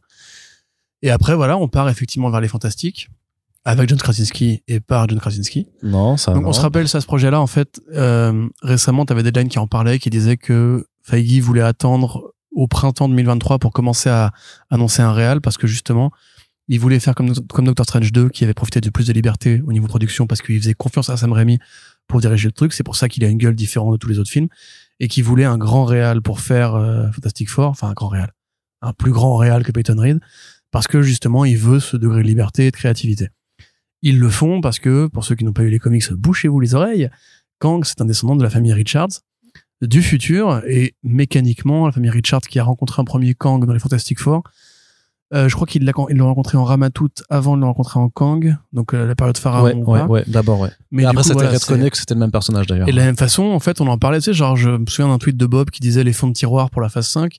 Bon, évidemment, voilà, Hero Hero se pétait, c'est normal, mais on peut se dire aussi qu'on arrive à ce moment-là où, en fait, Marvel a un peu épuisé tous les héros vedettes, enfin, les, les grandes vedettes, et qu'on arrive sur les Agatha Harkness, sur les Thunderbolts, sur les personnages un peu plus secondaires. Encore Agatha Harkness, est-ce que ça va pas être le l'éléphant qui cache le retour de Vanda? Ouais, il y a moyen. C'est sûr, il va la ressusciter. Pareil, il y a aucun doute. Tiens, c'est marrant, tu sais, j'ai fait un article aujourd'hui qui parlait de ça, justement. On disait, c'est sûr qu'ils vont la ressusciter à ce moment-là. Mais d'ailleurs, Vanda qui sera encore là dans What If saison deux, donc elle a encore un contrat avec Marvel Studios. Enfin, euh, Elisabeth Olsen, ouais. Donc bref, euh, en gros, en fait, les Fantastic Four, leur retour, c'est un peu le der- la dernière grande équipe avec les X-Men, évidemment, qui n'est, n'est pas encore Marvel Studios. Mais c'est pour ça, je pense qu'ils les gardent pour le, l'ouverture des grands arcs Avengers. C'est que là, on n'aura pas juste les Avengers avec les équipes euh, Sam Wilson en Captain America. Euh... Je pense qu'on n'aura plus les gardiens. Hein. Parce que là, Gardien trois, je pense que c'est la fin et qu'après, fin, ils oui. disbandent. Hein, comme, euh... bah, ils vont, il y aura, il y aura toujours des gardiens. Mais... Des gardiens, mais ce sera pas la team qu'on a vue dans les, dans, ouais. euh, Infinity. De toute façon, Gunn l'a dit, c'est la fin de cette équipe telle qu'on la connaît. Je c'est lui, si il se barre il, après. Il ira pas euh... vers, euh, ce qu'a fait Halloween, tu vois, avec les Dark Guardians, peut-être Beta Rebuild, peut-être ce pan cosmique qui n'a pas été exploré. Je pense qu'on pensait qu'il y aurait Beta Rebuild dans Thor quatre. Voilà. On se rappelle quand même, hein, Eternals deux, normalement, c'est dans l'espace et il y a un côté a un peu gardien avec Eros, tu vois, donc, euh, est-ce qu'on va pas partir là-dessus? Je sais pas. En tout cas, voilà, pour tout ça pour dire que moi personnellement, je suis quand même. En fait, je sais pas si je suis saucé parce que. Ça, vraiment, franchement, a... ça sauce quand même. En fait, c'est bah, con, oui. c'est, c'est que des dates, c'est que des logos, mais mais c'est mais c'est là aussi où Marvel Studios a un énorme avantage hein, maintenant sur Warner, c'est que c'est une entreprise qui est stable. Ils ont pas eu de rachat depuis euh, ouais. depuis Disney, c'est, et ça leur a permis de consolider cette vision d'avenir. Ils ont un mec. Ils ont viré par le moteur, du coup, Feige est. Voilà, tout seul. Ils ont un mec, on peut le dire ce, qui, ce qu'on veut, il y a beaucoup de choses à redire sur la vision artistique de Kevin Feige sur cet univers, mais par contre d'un point de vue juste industriel, marketing, businessman, le mec il est indéboulonnable, il est, il est ah trop bah, il est franchement en il marketing est, euh, il est trop fort, marque, ouais, voilà, c'est, c'est presque effrayant à, à quel point en fait ce, ce mec dirige le truc, et donc c'est pour ça que t'as beau, t'as beau te dire bah oui on va se taper des Moon Knight, on va se taper des, des autres Thor quatre et des autres trucs pas terribles, mais quand il vient et qu'il annonce le truc et dit voilà ce, à, à quelle sauce vous allez être mangé pour les trois prochaines années, et encore parce que après la présentation, il y a quand même Disney qui a fait son son communiqué pour dire aussi on bloque les dates de quatre ouais, quatre autres films en ouais, deux mille vingt-six. Ouais. Donc c'est à dire que la facette est déjà aussi dans les tuyaux. Mais ça par euh, contre c'est effrayant. Et du coup c'est, euh... vois, c'est, c'est là, là là on arrive à un côté effrayant de. Mais c'est toujours ils ont toujours fonctionné comme ça en même temps. Oui, et, mais, et ça... mais, mais avant c'était, c'était étape par étape. C'est avant, parce que, c'était, mais tu sais moi ce que je me dis c'est, c'est est-ce que est-ce que en deux mille vingt-six on sera encore là, tu vois, en train d'en parler, bah, de dire, évidemment. Regardez, jusqu'en deux mille trente, ils ont annoncé ça maintenant et tout ça, parce que c'est vraiment une, une mécanique. Non, la, la vraie euh... question, c'est est-ce qu'il y aura encore une Terre en deux mille vingt-six? Par ouais. contre, nous, si on en a encore une, on sera encore là pour en parler. Mais le fait, moi, si tu veux, de parler de phase sept, alors qu'on est qu'à la quatre et que pour l'instant, on se fait chier, moi, c'est, il y a un côté, il y a un côté Marvel Comics, en fait. Parce que tu sais, quand t'es bah... fan de comics, en fait, tu, tu, tu, tu, tu sais que tu crois plus aux morts des personnages qui vont revenir. Tu sais que tu crois plus aux grands events parce qu'un grand event en chasse un autre. Et du coup, t'as un côté routinier qui s'installe et tu peux ouais, te dire, en fait, que c'est très inconséquent. Mais par rapport au cinéma, avec les contrats des acteurs, des actrices et tout ça, il y a des choses qui font que c'est un peu plus permanent. Oui, avec un vrai passage du temps qui ouais. fait que les héros vieillissent pour de vrai, que les histoires parfois, et tout. Tu sais que les acteurs vont je suis d'accord, mourir aussi, hein. Je trouve quand même que là, s'il faut attendre deux mille vingt-quatre, du coup, deux mille vingt-cinq pour les prochains films Avengers. deux mille vingt-cinq, ouais. deux mille vingt-cinq, ça va être et très long. Il y en aura long, deux, quoi. il y en aura deux, hein, en mai et en novembre. Hein, deux films va, Avengers en une année. C'est hein. super long, quand même. Ça, parce c'est que, du, euh, du jamais vu. Tu hein. vois, tu dis, ils ont toujours fait comme ça, mais avant, c'était étape par étape. C'était phase un, Avengers, phase deux, Ultron, phase trois, Thanos. En même temps, ils allaient pas, ils allaient pas teaser des Avengers un. Donc, quand même, on a attendu super longtemps. C'était, je trouve, un peu long. Ouais, mais en, en, Ant-Man ou, euh... en même temps, s'ils faisaient vraiment, par contre, la même mécanique que pour la, la, la Infinity Saga, on s'ennuierait aussi. On leur demanderait justement de, de changer la chose. Donc là, ils changent un petit peu la en façon de faire. Fantastic Four, il est pas encore arrivé, la, la chose. Yes, yes ouais, parfait, parfait, parfait. Merci. Mais tu vois ce que je veux dire, c'est que oui. c'est normal aussi de changer la façon de faire et d'ajuster certaines mécaniques de fonctionnement et de dire effectivement, maintenant, on fait une phase qui a l'air peut-être. Disney plus en compte, hein. En plus, ouais, exactement, puisqu'ils ont changé leur modèle narratif, mais de dire bon maintenant en fait si vous aviez pas l'impression que tout allait forcément suivre un fil rouge, on sait la multivers saga aussi c'est prendre plein de poids disparates et peut-être que justement tous ces points du multivers vont se réunir à la fin dans Secret Wars. Oui, hein, donc c'est, ça c'est, c'est le côté truc, excitant, hein. Mais moi je pense qu'on va vivre une année deux mille vingt-quatre très longue. C'est je pense vraiment que là ouais. déjà mais on le voit hein, les fans tirent la gueule après Thor le... après bon Doctor Strange deux, je pense qu'il a vraiment créé un sursaut chez les fans qui se sont dit on peut faire des bons films ouais. avec Marvel. Thor Love and Thunder je J'espère que ce sera juste une parenthèse, le, le, la tranche de jambon un peu molle entre deux, ouais. deux bonnes tranches de pain avec, avec Black Panther deux, parce qu'on n'a pas parlé du trailer, on va en parler. On va parler pour conclure. Pour ouais. le coup, je trouve vraiment de bonne qualité. de bonne tenue. Mais euh, Thor Love and Thunder, moi j'ai vu vraiment des gens qui disaient... En fait, tout, toutes les critiques qu'ils formulaient à l'égard de Marvel se sont confirmées avec un film affreux, nul, poussif, qui, qui piétine les on comics. On a fait le podcast dessus. Quand et en plus, depuis, on a eu les articles par rapport à la, la rémunération des auteurs, on en a parlé en, enfin, en front page, qui nous rappelle des, que... Des auteurs, des V F X. Des artistes de V F X aussi, qui nous rappellent que c'est un modèle très cruel, qui laisse beaucoup de gens sur le carreau. Mais, mais ce qui est intéressant, c'est que, sans euh, trop avancer dans Black Panther, j'ai vu plein de gens, sous l'abondance de Black Panther, dire... Franchement, Thor m'avait beaucoup déçu. Je me demandais ouais. s'il y aurait eu à nouveau des bons films avec Marvel, et Black Panther semble être la réponse, bah, réponse tu peux même positive. Dire, sur nos communautés de potes à nous, justement, on a beaucoup de ouais. fans cinéphiles qui sont très là euh, du Marvel Studios Universe. Très là, ouais. Big up à Renaud, big up à Fabri, et cetera, qui voient l'abondance de Black Panther et qui se disent putain, on dirait un, on dirait ah, un, un film, film, en fait. Mmh. On dirait pas un épisode de série télé par des, des gogoles qui se foutent de notre gueule, tu vois. Et ça, effectivement, moi, je, j'espère qu'on aura un sursaut qualitatif l'année prochaine. On dit ça chaque année. Parce Alors que sinon, je pense qu'on va... Même en fin d'année, ouais. d'année, on a encore She-Hulk et Black Panther ouais, pour, ouais, ouais, euh, carrément. Pour sauver un peu les meubles. Et c'est pour ça que je te dis, pour moi, ce qu'ils font de meilleur chez Marvel, en fait, c'est ce moment euh, PowerPoint. C'est ce moment où tu te dis, waouh, ils sont forts, c'est l'anticipation, architectes en fait, et tout, j'ai tu, envie tu, de voir tu ça. Tu prends rendez-vous, c'est-à-dire peu importe ouais. où tu en seras dans ta vie, tu sais qu'il y aura ces films-là. Honnêtement, je sais qu'à non mais il y a peut-être mais... quelque chose de rassurant à se dire que l'avenir est fixé aussi, ouais, tu vois, par clair. Rapport à nos incertitudes. C'est hyper rassurant. Mmh. Genre il y a des années où je me disais qu'est-ce que je vais faire, et je voyais que dans deux ans, Doug m'envoyait des messages à deux heures du matin pour me dire ah il va y avoir l'air Roger Wardell qui il va y avoir l'air d'Ultron, mais et du coup je me je, tu te disais bon bah je sais pas ce que je fais demain, mais je sais qu'il y aura l'air d'Ultron. C'est et... mi marketing, mi psychothérapie bienveillante. Quand ils ont commencé la phase six, je lui ai dit c'est bien, moi et Arnaud on a encore du boulot pendant quelques années. Ah bah clairement non, nous on va on va pas chômer, ça c'est certain. Mais donc on va terminer avec ce trailer de ouais. Black Panther, Wakanda Forever, qui effectivement a quelque chose de majestueux en fait. Bah clairement ouais, bah après Ryan Coogler c'était déjà, il y a des plans qui sont quand même très très beaux. Même les plans sous-marins qui étaient vraiment ma grosse crainte. Oui. Oh là là, le, le, le, le plan sur la, la, la femme enceinte avec le bébé. Ah, avec l'accouchement, là, ouais, ouais, c'est, je ouais, me suis dit, assez, mais, ouais. genre, est-ce que je, il y a beaucoup de gens qui comparent ça à Avatar deux parce que lol, il y a des gens bleus sous l'eau. Oh, c'est mais, bon. euh, déjà, si Cameron avait inventé Namor, ça se saurait. Et, et en plus, bah, déjà, l'approche, elle a aussi totalement différente pour les deux films. Donc, euh, ok, ils sortent à trois semaines d'intervalle. Oh, relou, mais ce voilà. que tu dis, j'en reviens pas, quoi. C'est... Et, et je trouve que, ouais, il y a un truc, ça, en fait, ça me fait plus penser à du Malik. Qui a du Cameron, et c'est un compliment. Ça c'est Eternals. Mais non, mais justement, je trouve ça, je trouve ça. En fait, je préfère vraiment quand il tire vers le Mali que, que quand il tire vers le truc moche et informe. Je suis admis, c'est pas faux. Puis il y a un côté le... un peu naturaliste dedans, un ouais. peu comme Eternals. Et s'il renoue avec ce truc, en fait, esthétiquement. Alors, je sais que Eternals, il fait beaucoup débat et tout ça, mais je trouve qu'esthétiquement, il y a quelque chose que les autres Marvel n'ont pas. Et si Black Panther arrive aussi. Dans cette continuité esthétique-là, franchement, moi, il n'y a aucun problème. Bah, tu vois déjà, de toute façon, qu'ils ont repris aussi euh, bah, le travail des costumiers, des designers, ça, parce qu'il y a, y a une patte graphique aussi. Il y a plein de costumes, il y a plein, ah oui, euh, mais, oui, et plein sûr. De personnages et de figures, en fait, qui donnent une impression de vie, en fait, bah, à la fois toujours dans cette euh, dépiction du Wakanda et de cette culture, donc, euh, panafricaine, mais même par rapport à Atlantis et tout ça, il y a, y a, tu vois aussi qu'il y a bah, une voilà, forme de, ça, de recherche c'est, pour c'est faire une forme de vrai conflit aussi artistique dans ces deux civilisations. C'est hein. que Coogler, c'était déjà un grand metteur en scène avant de travailler chez Marvel Studios, en tout oui. cas pour deux films. Oui, mais il y en a qui se plantent. Un qui était vraiment exceptionnel, qui est effectivement le premier Creed, qui est, qui est le meilleur film de la saga des Rocky, malheureusement. Enfin, malheureusement ou heureusement, mmh. le film de la saga des Rocky n'est pas un film Rocky. Mais, euh, très bonne saga au demeurant. Mais déjà à l'époque, rappelle-toi, nomination aux Oscars pour les costumes, pour les décors, pour la bande-son. Il y avait eu un travail de prod. Trucs, hein. ouais, il y avait eu un travail de prod qui était là et qui a été salué par des professionnels du milieu, pas et juste par les fans. Et la photo a l'air tellement mieux. C'est la chef, euh, c'est la chef opératrice de Loki. Qui ah, est sur le cool. film. Loki, et bah pareil, qui a été le... nommé aux Academy Awards, hein, d'ailleurs. Ouais, ouais. Et bah d'ailleurs, ah, je ouais. trouvais, voilà, franchement, Loki, euh, visuellement, rien à dire. Et là, tu vois, tu rentres tout de suite, ils affrontent le problème, Chadwick Boseman est mort, qu'est-ce qu'on fait ? Et on se posait tous la question, tu vois, c'était, il y avait un côté un peu... Bon, on savait que T'Challa serait mort aussi. Il y avait un côté coup, un peu Heath Ledger après T D K, tu vois, on savait que D K R, enfin, aurait dû être, enfin, le film de Nolan aurait dû être le procès du Joker et tout, ça a été réécrit. Ouais. C'est pour ça que c'est un peu un film boiteux et qu'il lui manque des trucs qu'on peut pas compenser par juste des réécritures tardives. Là, je trouve que même, tu vois, le plan où on voit Shuri qui s'est fait la coupe à la, à la T'Challa et qui fait un check à la nouvelle meuf qui dirige les... les bah, c'est les Riri.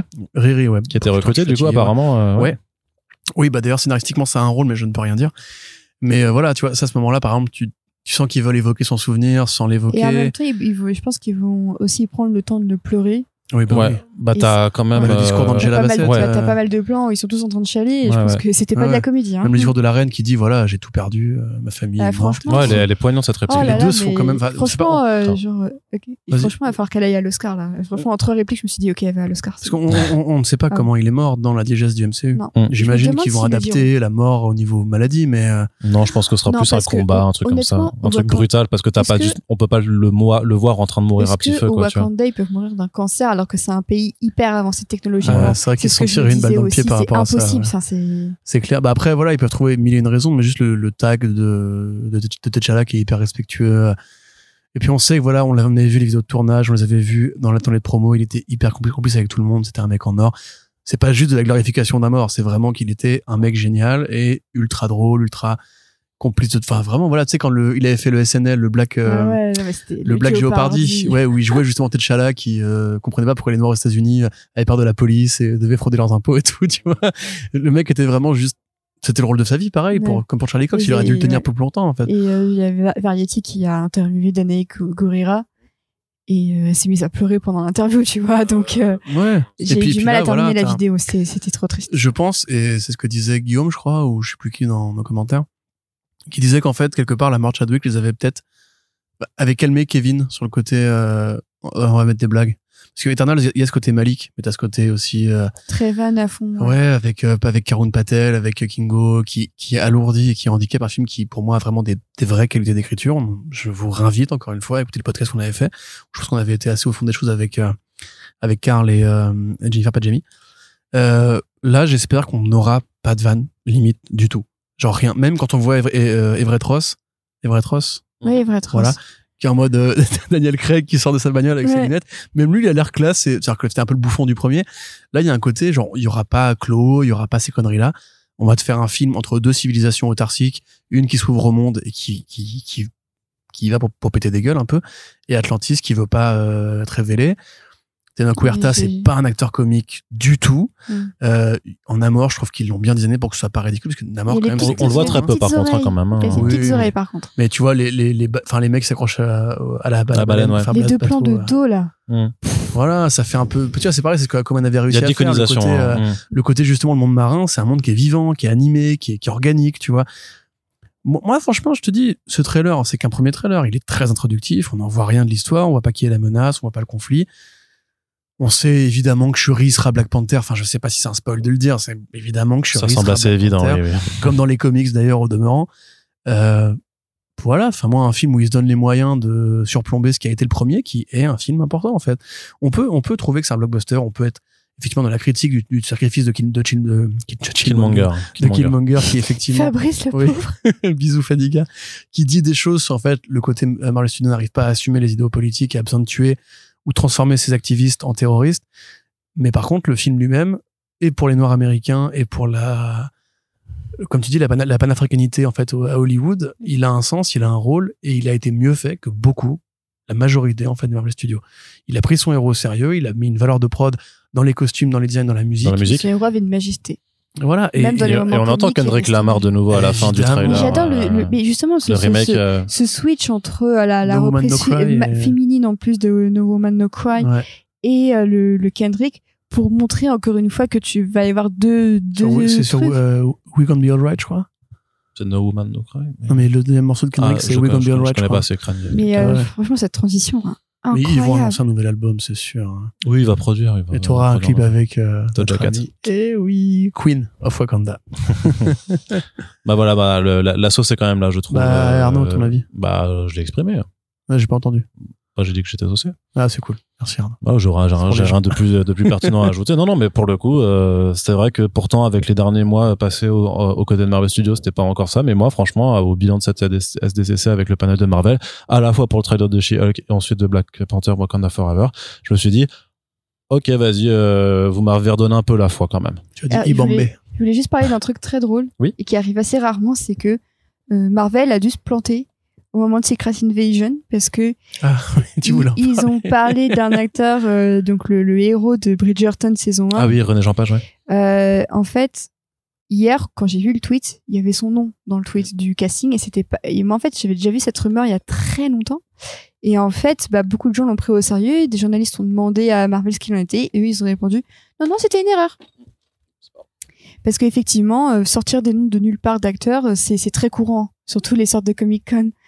Du coup, j'avoue que je suis très curieuse de voir ce monsieur dans, dans le M C U. Ouais. Non, mais du même coup, il ne le voyait pas dans The Greyman, qui est un film inintéressant. Ouais, non, c'est pas très bien. Mais il ne sera pas dedans, du coup, ce qu'ils ont dit, euh, il n'a jamais été prévu, machin, bah, c'est on une sait, grosse on erreur. On en a parlé, non, en fait. Alors, moi, j'ai, déjà, un débat de la moi j'ai déjà lu cette rumeur. Ouais, ouais, mais justement, moi, je pense que c'est juste une rumeur. Mais on verra. Bah, on mais verra non, mais c'est, bien, c'est leur tweet officiel à eux, où ils mmh. disaient son nom. Bah, confirmation en début d'année prochaine, donc oui, c'est ça. Cas, de toute façon, je pense que c'est important pour les fans de Bridgerton. Mais... Ouais. Bah oui, j'en fais partie. Euh, voilà, je peux pas aimer que Marvel non plus. Hein, excusez-moi. Voilà, on avait donc l'avis des fans de Bridgerton. Mais c'est important. Mais oui, je dis pas. On a parlé beaucoup aujourd'hui. Très très bien. Bon, écoutez, de toute façon, bah, euh, verdict sur les écrans euh, dans quelques dans quelques semaines pour She-Hulk et à la fin de l'année pour Black Panther. Et bien entendu, bah vous savez que avec First Print, ah, on juste, sera là pour vous en parler. Oui. Il y avait un, pour moi une grande absente. C'était The Marvels. Ouais, effectivement, c'est et vrai qu'ils en ont pas parlé. On, sortait, ouais. on, sort Après, de Miss Mar- on sort de Miss Marvel, il sort l'an prochain. Ouais, mais je veux dire, le, le mois. Euh... C'est euh, juillet, non ? Bah, c'est pour ça, je me dis, est-ce qu'ils se le gardent pas pour le prochain ? Non, mais il y avait une autre grande absente qui était Armor Wars. Oui, mais ça là, oui, oui, non, bah après. Par, euh... Tu vois, par, par, par rapport au fait, bah justement, on pensait dans le fameux podcast mmh. Miss Marvel qu'il y aurait des trucs de nouveau à la Comic-Con. J'avoue que j'étais un petit peu déçue de les voir euh, à Disneyland Paris plutôt que sur la scène du Hall H. C'est vrai. Et surtout qu'on sort quand même de Miss Marvel euh, il y a à peine une poignée de jours. Et je me suis dit, pourquoi pas, ça aurait pu permettre de lancer un petit peu la machine. Mmh. Et mmh. dommage qu'il n'ait pas fait. Il avait l'air bien ce podcast. Un petit regret. Bien. Bah, tu l'écouteras euh, quand ouais, il sera mis en ligne euh, juste après euh, la deuxième partie, euh, enfin juste après ce podcast-là qu'on est en train d'enregistrer. Très très bien. En tout cas, on espère que cette émission vous a plu. N'hésitez pas à nous faire vos retours également. Qu'est-ce que vous avez apprécié de tous ces, euh, de toutes ces annonces du côté de la télé et du cinéma à la San Diego Comic-Con. C'est ainsi qu'on achève notre gros débrief en deux parties.